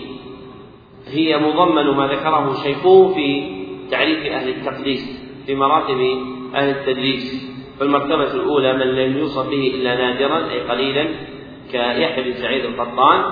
والمرتبة الثانية من كان تدليسه قليلا بالنسبة لما روى مع إمامته وجلالته وتحريه كالسفيانين يعني سفيان الثوري وسفيان بن عيينة. والمرتبة الثالثة من أكثر منه من غير تقيد بالثقات والمرتبة الرابعة من أكثر تدليسه عن الضعفاء والمجاهيل من أكثر تدليسه عن الضعفاء والمجاهيل كبقية بن الوليد. والمرتبة الخامسة من انضم إليه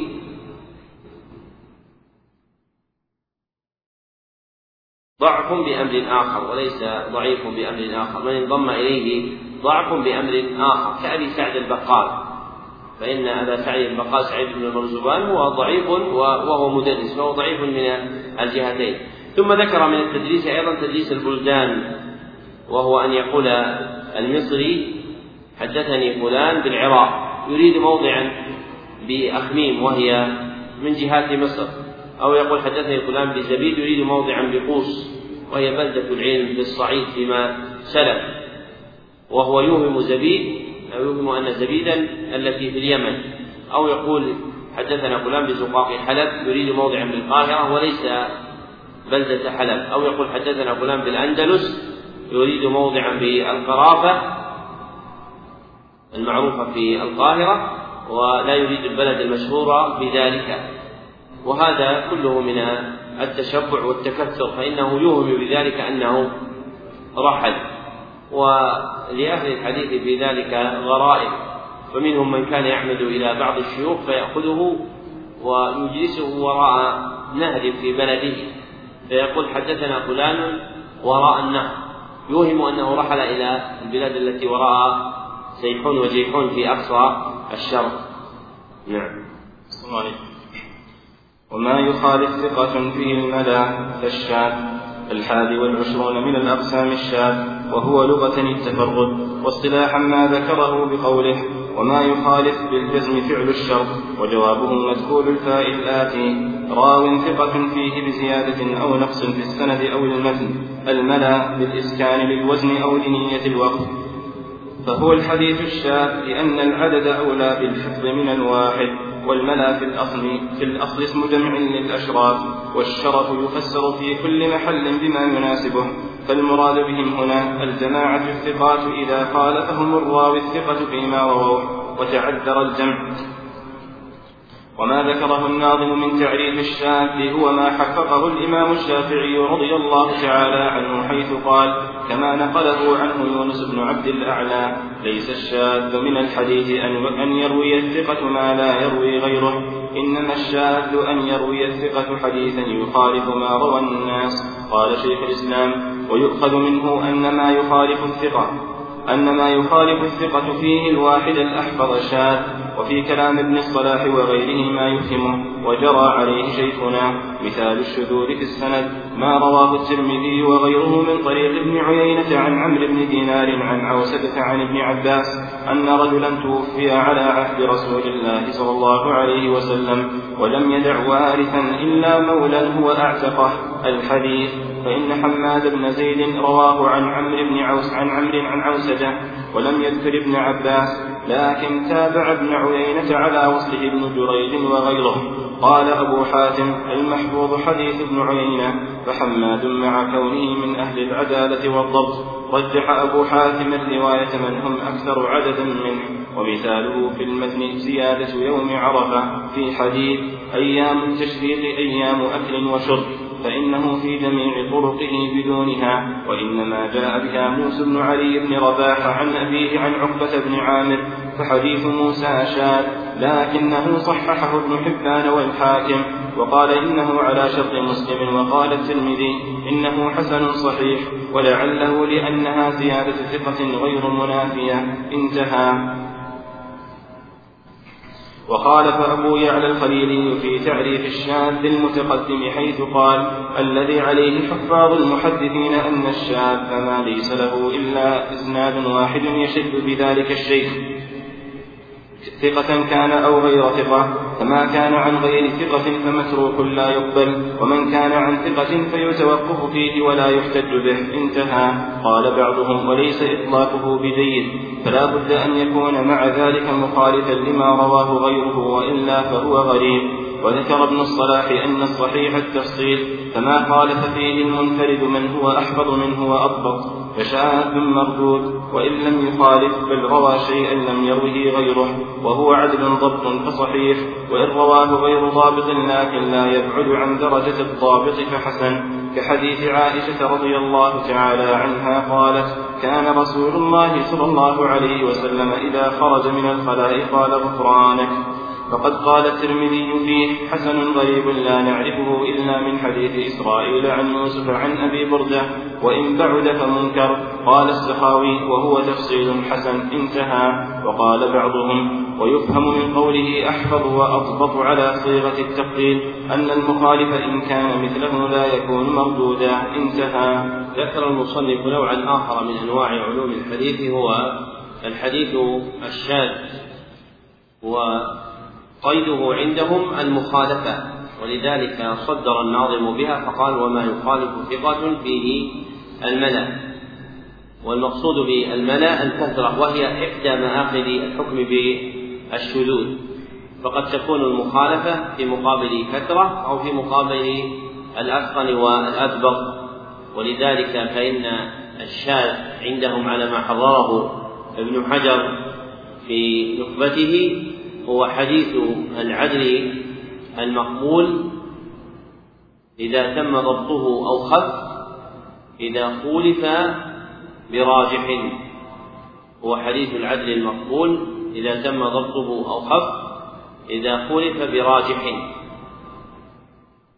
فيكون حينئذ مرجوحا وهذا المرجوح يسمى عند المحدثين بالشاذ كما أن مقابله عندهم يسمى بالمحفوظ. والحكم بالترجيح هنا تارة يكون باعتبار العدد وتارة يكون باعتبار صفة المخالف من جهة ضبطه وحفظه.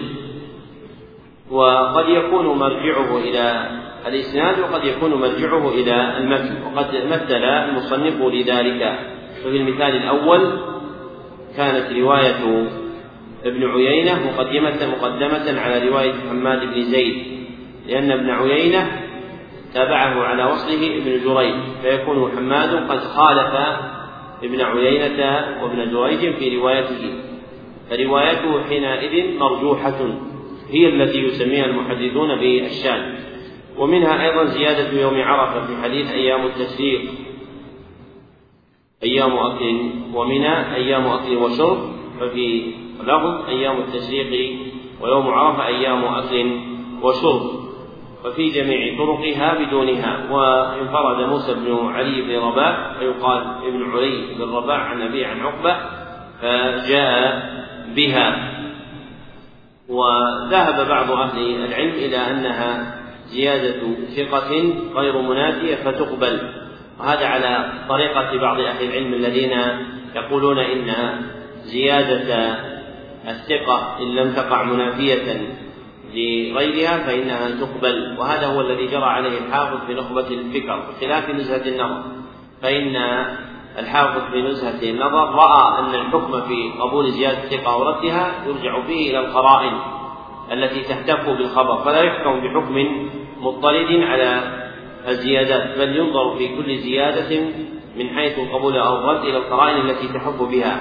ثم ذكر المصنف رحمه الله تعالى مذهب أبي يعلى الخليلي الذي نقله عن حفاظ المحدثين. ومذهب أبي يعلى الخليلي الذي نقله عن حفاظ المحدثين معناه أن الشاذ عندهم هو ما رواه الراوي على وجه يستغرب ما رواه الراوي على وجه يستغرب وهذا اصطلاح لهم غير الاصطلاح الذي استقر عليه الأمر. فهم يقولون كل ما رواه راو على وجه يستغرب فهو شاذ سواء كان مقبولا أو غير مقبول ولذلك يقولون هو شاذ صحيح وشاذ ضعيف. ويوجد في كلام الحاكم وتلميذه البيهقي قولهما حديث صحيح شاذ يريدون أنه مروي على وجه يستغرب ولذلك ذهب ابن الصلاح إلى هذا التفصيل أنه إذا كان قد انفرد به على وجه يحتمل فإنه يقبل وهذا هو الذي يريده الخليل لكن الخليل يريد أنه إذا كان قد انفرد على وجه لا يقبل على وجه يستغرب هذا يقال فيه شاذ سواء قبلناه أم لم نقبله. نعم. والمقلوب قسمان ثلاث جال راو ما براو قسم وقلب إسناد لمتن قسم. والثاني والعشرون من الأقسام المقلوب وهو من أقسام الضعيف. اسم مفعول من القلب وهو لغة وهو لغة الكفأ تقول قلبت الإناء إذا كفأته. واصطلاحا تبديل شيء بآخر على الوجه الآتي وهو قسمان عمد وسهل. والعمد قسمان أيضا وقوله تلا أي تبع. تكملة. إبدال راو, راو ما يجوز أن تكون ما زائدة كما قاله المفودي في نظيره وقال غيره يجوز أن يكون بقلب التنوين ميما وإدغامها في الميم اسم نكرة في موضع جر نعت لراو بمعنى أي راو كان كسالم براو آخر نظيره في الطبقة كنافع قسم أو قسم أول من قسمي العمد وذلك ليصير لغرابته مرغوبا فيه. وممن كان يفعله بهذا القصد من الوضاعين إسماعيل بن أبي حية اليسع وبهلول بن عبيد الكندي وكذا حماد بن عمرو النصيبي حيث روى الحديث المعروف بسهيل بن أبي صالح عن أبيه عن أبي هريرة مرفوعا إذا لقيتم المشركين في طريق فلا تبدأوهم بالسلام. الحديث عن الأعمش عن أبي صالح ليغلب به.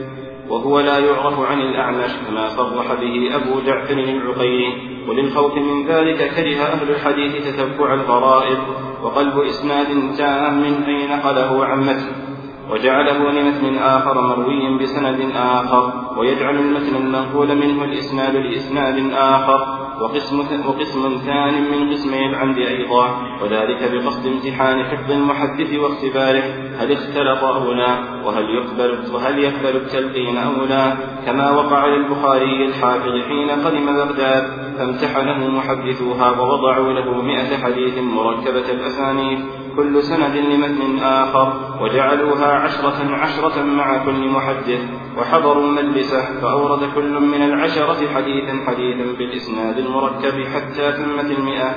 وهو يجيب في كل حديث بلا أعلمه ثم التفت إلى الأول فقال حديثك الأول أوردته كذا وإنما هو كذا حتى أتى على المئة.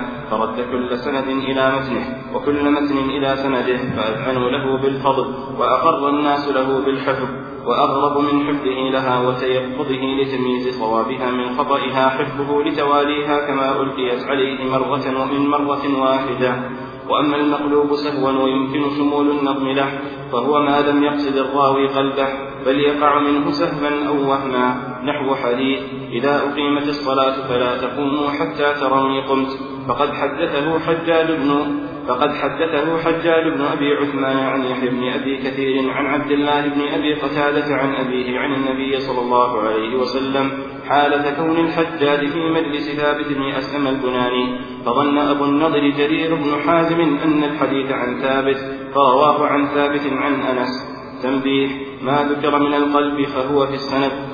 ويقع أيضا في المتن لكنه قليل بالنسبة للسند وهو أن يعطى أحد الشيئين ما اشتهر للآخر كحديث حتى لا تعلم شماله ما تنفق يمينه فإنه جاء مقلوبا بلفظ حتى لا تعلم يمينه ما تنفق شماله. ذكر المصنف رحمه الله تعالى نوعا آخر هو المقلوب وهو عندهم الحديث الذي وقع فيه الإبدال. الحديث الذي وقع فيه الإبدال سواء كان ذلك راجعا إلى سنده أو إلى متنه كما وقع في تمثيل المصنف. والقلب الواقع فيما يتعلق بالإسناد نوعان اثنان أحدهما إبدال راو براو فيضع راويا مكان راو آخر وغالب من يفعله يقصد الإغراب كما كان يفعله جماعة من الوضاعين فيما ذكره المصنف والنوع الثاني إبدال إسناد متن بإسناد متن آخر فيؤخذ إسناد هذا الحديث ويوضع لمتن آخر فهو أعم من النوع الأول لأن النوع الأول متعلقه بالإبدال راو واحد. وأما الثاني فإن الإبدال واقع في سند تام. وهذا قد يفعل عمدا فيفعله الراوي متعمدا وهذا حال الكذابين وسراق الحديث الذين يأخذون حديث الراوي فينتحلونه لأنفسهم. وقد يكون مفعولا على وجه الاختبار لضبط المحدث والراوي كما فعله أهل بغداد مع البخاري في القصة الشهيرة وهي قصة حديث قصة صحيحة. فإن ابن عدي أخرجها في جزئه عن البخاري قال حدثنا جماعة وساق إسناده بها. وتكلم بعض المتأخرين في صحتها بناء على أن هؤلاء الجماعة مجهولين. وغاب عنهم أنهم جماعة. والجماعة ولو كانوا ضعافا يقوي بعضهم بعضا كما ذكره العراقي والسخاوي في غير هذا الموضع وهو مقتضى النظر فإنه لو حكم بأن هؤلاء ضعاف فإن بعضهم يقوي بعضا. زد على هذا أن قوله حدثنا جماعة دال على شهرة القصة واستفاضتها فهي لا تفتقر إلى مخبر خاص. فتكون من قبيل النقل العام الذي لا يفتقر فيه إلى نقل خاص. ثم ذكر أن هذا قد لا يقع سهوا بل قد لا قد لا يقع عمدا بل قد يقع سهوا غلطا من الراوي الذي يسمع حديثا فيظن أن محدثه حدث به على وجه وهو حدث به على وجه آخر كما اتفق في ما وقع لجرير بن حازم في هذا الحديث الذي حدث به حجاج بن أبي عثمان بسنده. فظن أن حجاجا في مجلس ثابت يروي هذا الحديث عن ثابت عن أنس فغلط فيه. ومن القلب أيضا ما يكون في المتن كما سبق. فالإبدال إذا وقع في المتن سمي قلبا. كحديث حتى لا تعلم شماله ما تنفق يمينه. فإنه وقع قلبه في لفظ عند مسلم. حتى لا تعلم يمينه ما تنفق شماله. فأخطأ فيها بعض الرواة وقلبوها. والذي أخطأ فيها هو والله أعلم يحيى ابن سعيد القطان. نعم.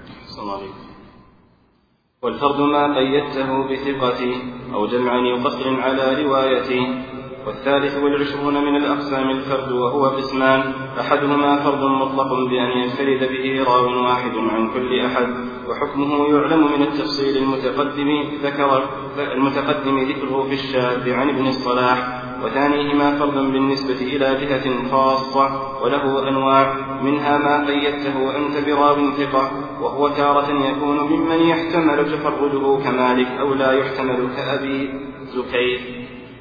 أو قيدته برواية جمع معين أو قصر على رواية معينة أو بلد معين كمكة والبصرة والكوفة والشام.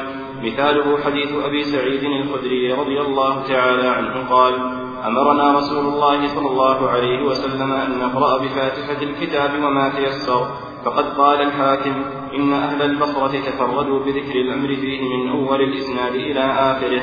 وكذا قال في حديث عبد الله بن زيد في صفة وضوء رسول الله صلى الله عليه وسلم أن قوله ومسح رأسه بماء غير فضل يده. سنة غريبة تفرد بها أهل البصرة. واعلم أنه لا يقتضي شيء من ذلك ضعفه إلا أن يراد بتفرد أهل مكة مثلا تفرد واحد من أهلها.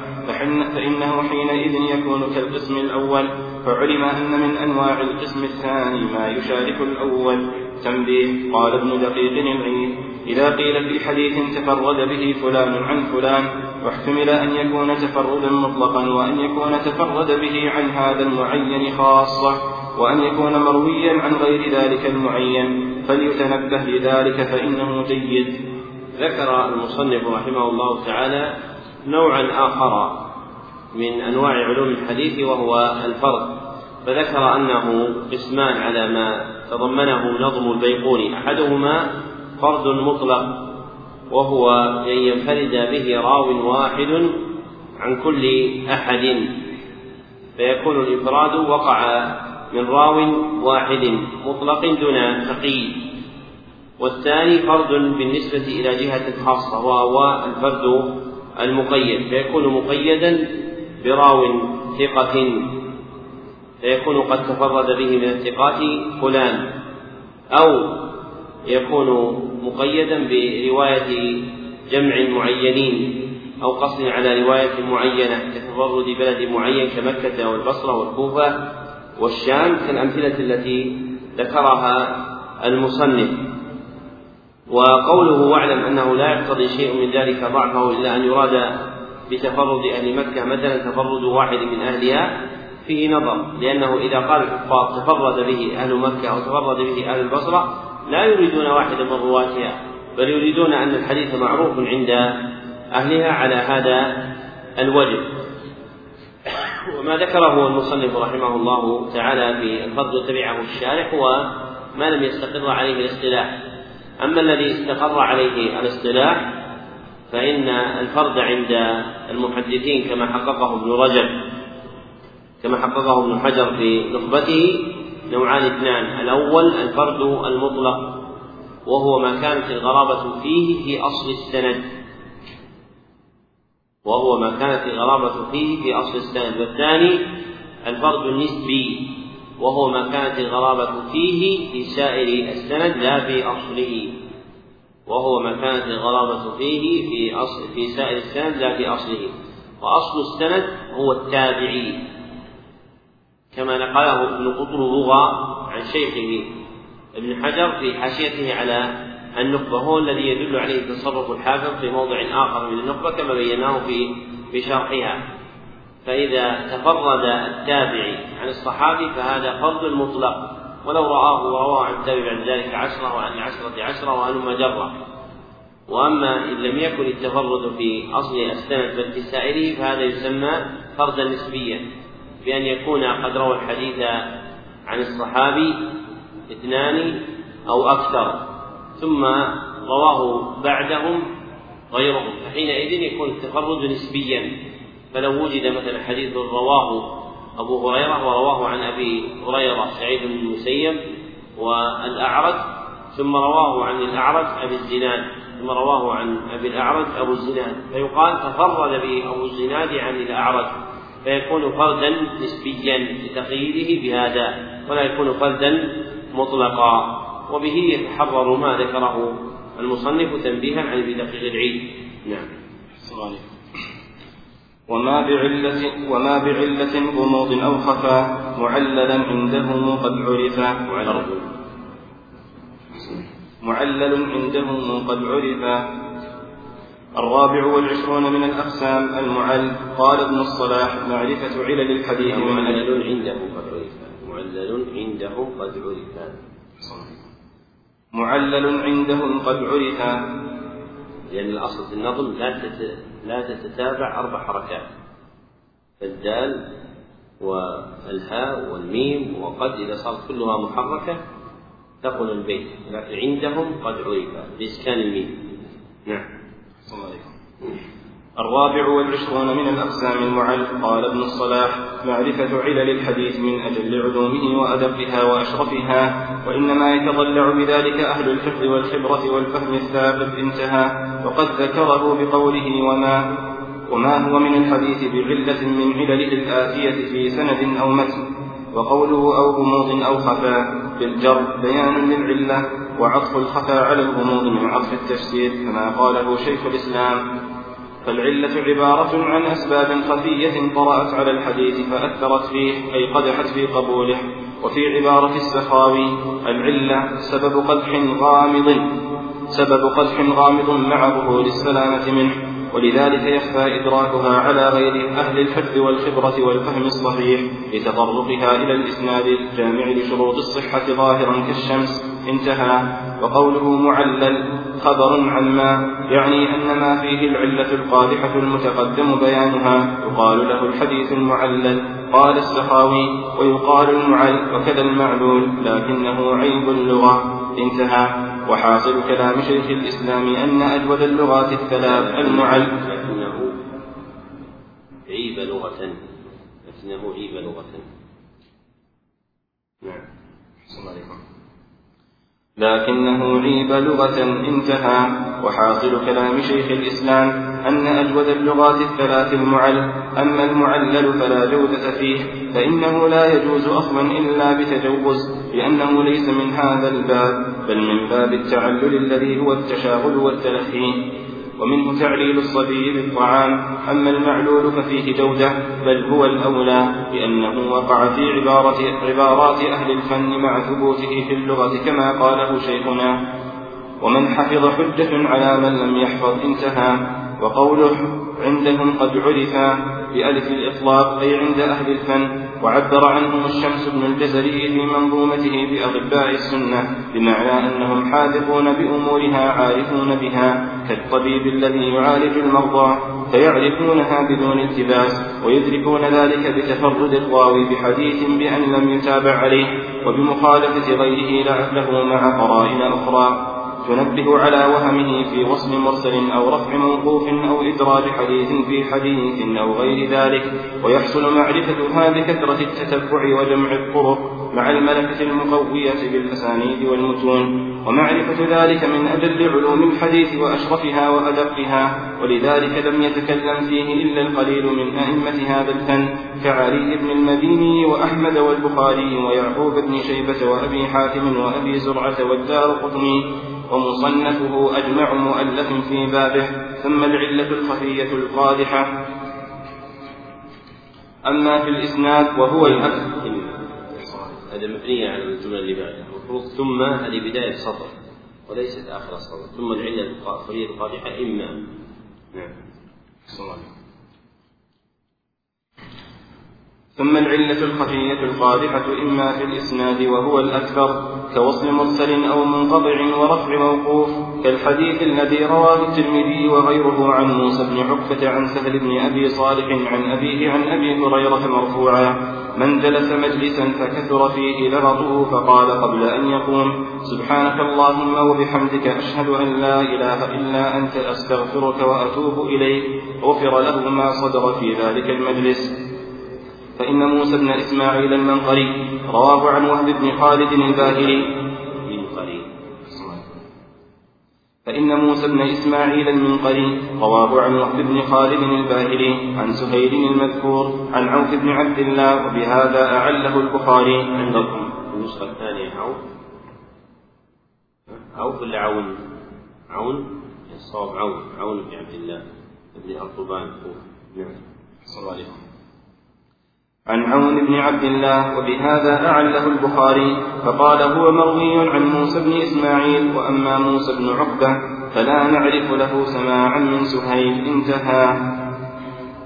وأما في المتن وإما في المتن كالحديث الذي رواه مسلم في صحيحه من جهة الأوزاعي عن قتادة أنه كتب إليه يخبره عن أنس أنه حدثه أنه قال صليت خلف النبي صلى الله عليه وسلم وأبي بكر وعمر وعثمان كانوا يستفتحون بالحمد لله رب العالمين لا يذكرون بسم الله الرحمن الرحيم في أول قراءة ولا في آخرها. فقد أعل الشافعي وغيره هذه الزيادة التي فيها عدم البسملة بأن سبعة أو ثمانية خالفوا في ذلك واتفقوا على الاستفتاح بالحمد لله رب العالمين ولم يذكروا البسملة والمعنى أنهم لم يبدأون بقراءة أم القرآن قبل ما يقرأوا بعدها ولا يعني أنهم يتركون البسملة وحينئذ كان بعض رواته فهم من الاستفتاح بالحمد لله نفي البسملة فصرح بما فهمه وهو مخطئ في ذلك. ويتأيد بما صح عن أنس أنه سأله أبو سلمة سعيد بن زيد أكان رسول الله صلى الله عليه وسلم يستفتح بالحمد لله رب العالمين أو ببسم الله الرحمن الرحيم فقال له إنك لتسأل لتسألني عن شيء ما أحفظه. وما سألني عنه أحد قبلك. ذكر المصنف رحمه الله تعالى نوعا آخر من أنواع علوم الحديث وهو الحديث المعلل وهو من أشرف علومهم وأغمضها وأهل الحديث لهم في ذلك ثلاث عبارات دالة على مقصودهم. أولها المعل وثانيها المعلول وثالثها المعلل وأقواها من جهة اللغة الأول ثم دونه الثاني ثم دونه الثالث. والمعل عندهم هو الحديث الذي اطلع على وهم راويه بالقرائن وجمع الطرق. هو الحديث الذي اطلع على وهم راويه بالقرائن وجمع الطرق كما حققه الحافظ ابن حجر في نخبة الفكر والعلة سبب غامض قادح في صحة الحديث. سبب غامض قادح في صحة الحديث. فهي غامض لا يطلع عليه إلا بقرائن مرشدة. يفضي إليها جمع الطرق. وهي كذلك قادحة. فليس في العلل ما لا يكون قادحا. على طريقة المحدثين. أما على طريقة غيرهم من الفقهاء والأصوليين فقد يسمون ذلك علة غير قادحة. أما المحدثون فكل شيء عندهم قادح. وهو الصواب لأن كل فن يرجع فيه إلى دحاقنته كما قال ابن عاصم وكل فن فله مجتهد عليه في تحريره يعتمد. وهؤلاء القائمون بهذا الفن من المحدثين حقيقون بما سماه ابن الجزري في الهداية وهي منظومته التي على النص من الألفية فسماهم بأطباء السنة أي بأطباء علل الأحاديث لما لهم من نظر ثاقب وفهم متين في معرفة ما يصح وما لا يصح عن النبي صلى الله عليه وسلم ممن يتوهم كثير في الظاهر أنه ثابت عنه. والعلة باعتبار محلها تنقسم إلى نوعين اثنين. الأول علة تتعلق بالإسناد والثاني علة تتعلق بالمتن. وقد مثل المصنف لكل فمثل لإعلال الإسناد بهذا الحديث الذي أخطأ فيه الرواة. فجعلوه موصولا من حديث موسى بن عقبة عن سهيل عن أبيه عن أبي هريرة وإنما هو معروف من رواية موسى بن إسماعيل عن وهب بن خالد الباهلي عن سهيل عن عون بن عبد الله الكوفي. فأخطأ فيه بعض الرواة وغيروا وجهه. وأما في المتن فكحديث أنس عند مسلم وفيه لا يذكرون بسم الله الرحمن الرحيم في أول قراءة ولا في آخرها. فإن الثقات رووه كانوا يستفتحون بالحمد لله رب العالمين. ولم يذكروا هذه الزيادة. فذهب كثير من الحفاظ إلى تعليلها بذلك. وذهب ابن حجر وقبله أبو العباس بن تيمية إلى إمكان القول بصحتها على أن يكون معنى لا يذكرون أي لا يجهرون. بسم الله الرحمن الرحيم. وهذا من جهة المعنى. وأما من جهة الطريقة الحديثية فإن هذه الزيادة معلة والصواب عدم ذكرها في هذا الحديث.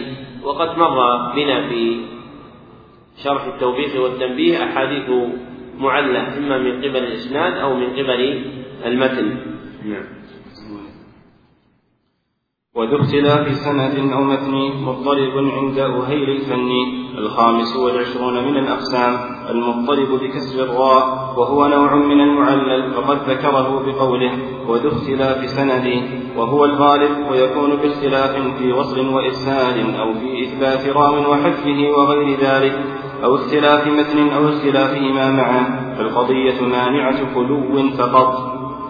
فهو حديث مضطرب واضطرابه في سنده أو متنه موجب لضعفه لإشعاره بعدم ضبط راويه أو رواته عند أهيل مصغر أهل الفن وذلك بأن روى الحديث واحد أو أكثر مرة على وجه ومرة على وجه آخر مخالف له بحيث لم يرجح أحدهما على الآخر ولم يمكن الجمع.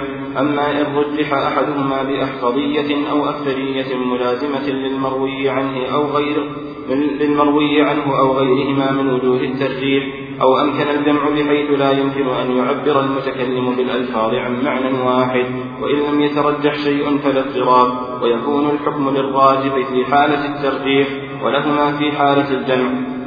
توضيح مثال مضطرب السند. حديث السترة في الصلاة المروي بلفظ فإذا لم يجد عصا ينصب ينصبها بين يديه فليخط خطا فإن إسناده كثير الاختلاف على راويه وهو إسماعيل بن أمية لكن قال الحافظ ابن حجر والحق أن التمثيل لا يليق إلا بحديث لولا الاضطراب لم يضعف وهذا الحديث ليس كذلك فإنه ضعيف بدونه لأن شيخ إسماعيل مجهول. انتهى. ومثال المضطرب المتن. حديث فاطمة بنت قيس قالت سألت النبي صلى الله عليه وسلم عن الزكاة فقال إن في المال لحقا سوى الزكاة. لكن فرواه لكن رواه الترمذي هكذا ورواه ابن ماجه عنها بلفظ. ليس في المال حق سوى حق الزكاة لكن في سند الترمذي راو ضعيف فلا يصلح مثالا نظير ما مر على أنه يمكن أيضا الجمع بحمل الحق في الأول على المستحب وفي الثاني على الواجب. ذكر المصنف رحمه الله تعالى هنا نوعا آخر من أنواع علوم الحديث هو المضطرب بكسر الراء وأصل الاضطراب هو الحركة التي لا تنتزن ولا تنضبط ومنه أخذ هذا المعنى. وقد جعله المصنف تبعا لغيره نوعا من المعلل وفيه نظر لأن المعلل اطلع على وهم راويه بجمع الطرق والقرائن. وأما المضطرب فإنه لم يطلع على وهمه بل توقف عن الحكم بقبوله لأن المضطرب عندهم هو الحديث الذي روي على وجوه مختلفة متساوية. هو الحديث الذي روي على وجوه مختلفة متساوية. فهو يجمع معنيين أحدهما وجود الاختلاف والثاني عدم إمكان الترجيح لتساوي الأوجه. فحينئذ لم يطلع على حقيقة المقدم بين هذه الوجوه ولكن توقف عن الحكم بقبوله لأجل الاختلاف المذكور فيه بخلاف المعل فإنه يطلع على علته. وهذا الاضطراب يكون في السند وفي المتن. وقد مثل المصنف لذلك فمثل لمضطرب السند ومثل لمضطرب المتن لكن مضطرب السند وهو حديث السترة التي اضطرب فيه إسماعيل بن أمية تعقب بأن هذا الحديث ضعيف أصلا فإن شيخ إسماعيل مجهول فيفتقر المثال إلى ما يسلم من ذلك. ومثلوا لمضطرب المتن بحديث فاطمة في الزكاة إن في المال لحقا سوى الزكاة وفي لفظ ليس في المال حق سوى حق الزكاة. فهذا الحديث قد اضطرب في متنه نفيا وإثباتا. وقد ذهب المصنف إلى أنه يمكن الجمع بحمل الحق في الأول على المستحب وفي الثاني على الواجب. وهذا من جهة المعنى. وأما من جهة الرواية فمثل هذا لا يصار إليه. وهذا الحديث مرده إلى راو واحد هو أبو حمزة القصاب. وقد اضطرب فيه فتارة رواه على هذا اللفظ وتارة رواه على هذا اللفظ. وهذا آخر البيان على هذه الجملة من الكتاب ونستكمل بقيته بإذن الله تعالى وعونه بعد صلاة العشاء. بالله التوفيق والحمد لله رب العالمين. صلى الله وسلم على عبده ورسوله محمد وآله وصحبه أجمعين.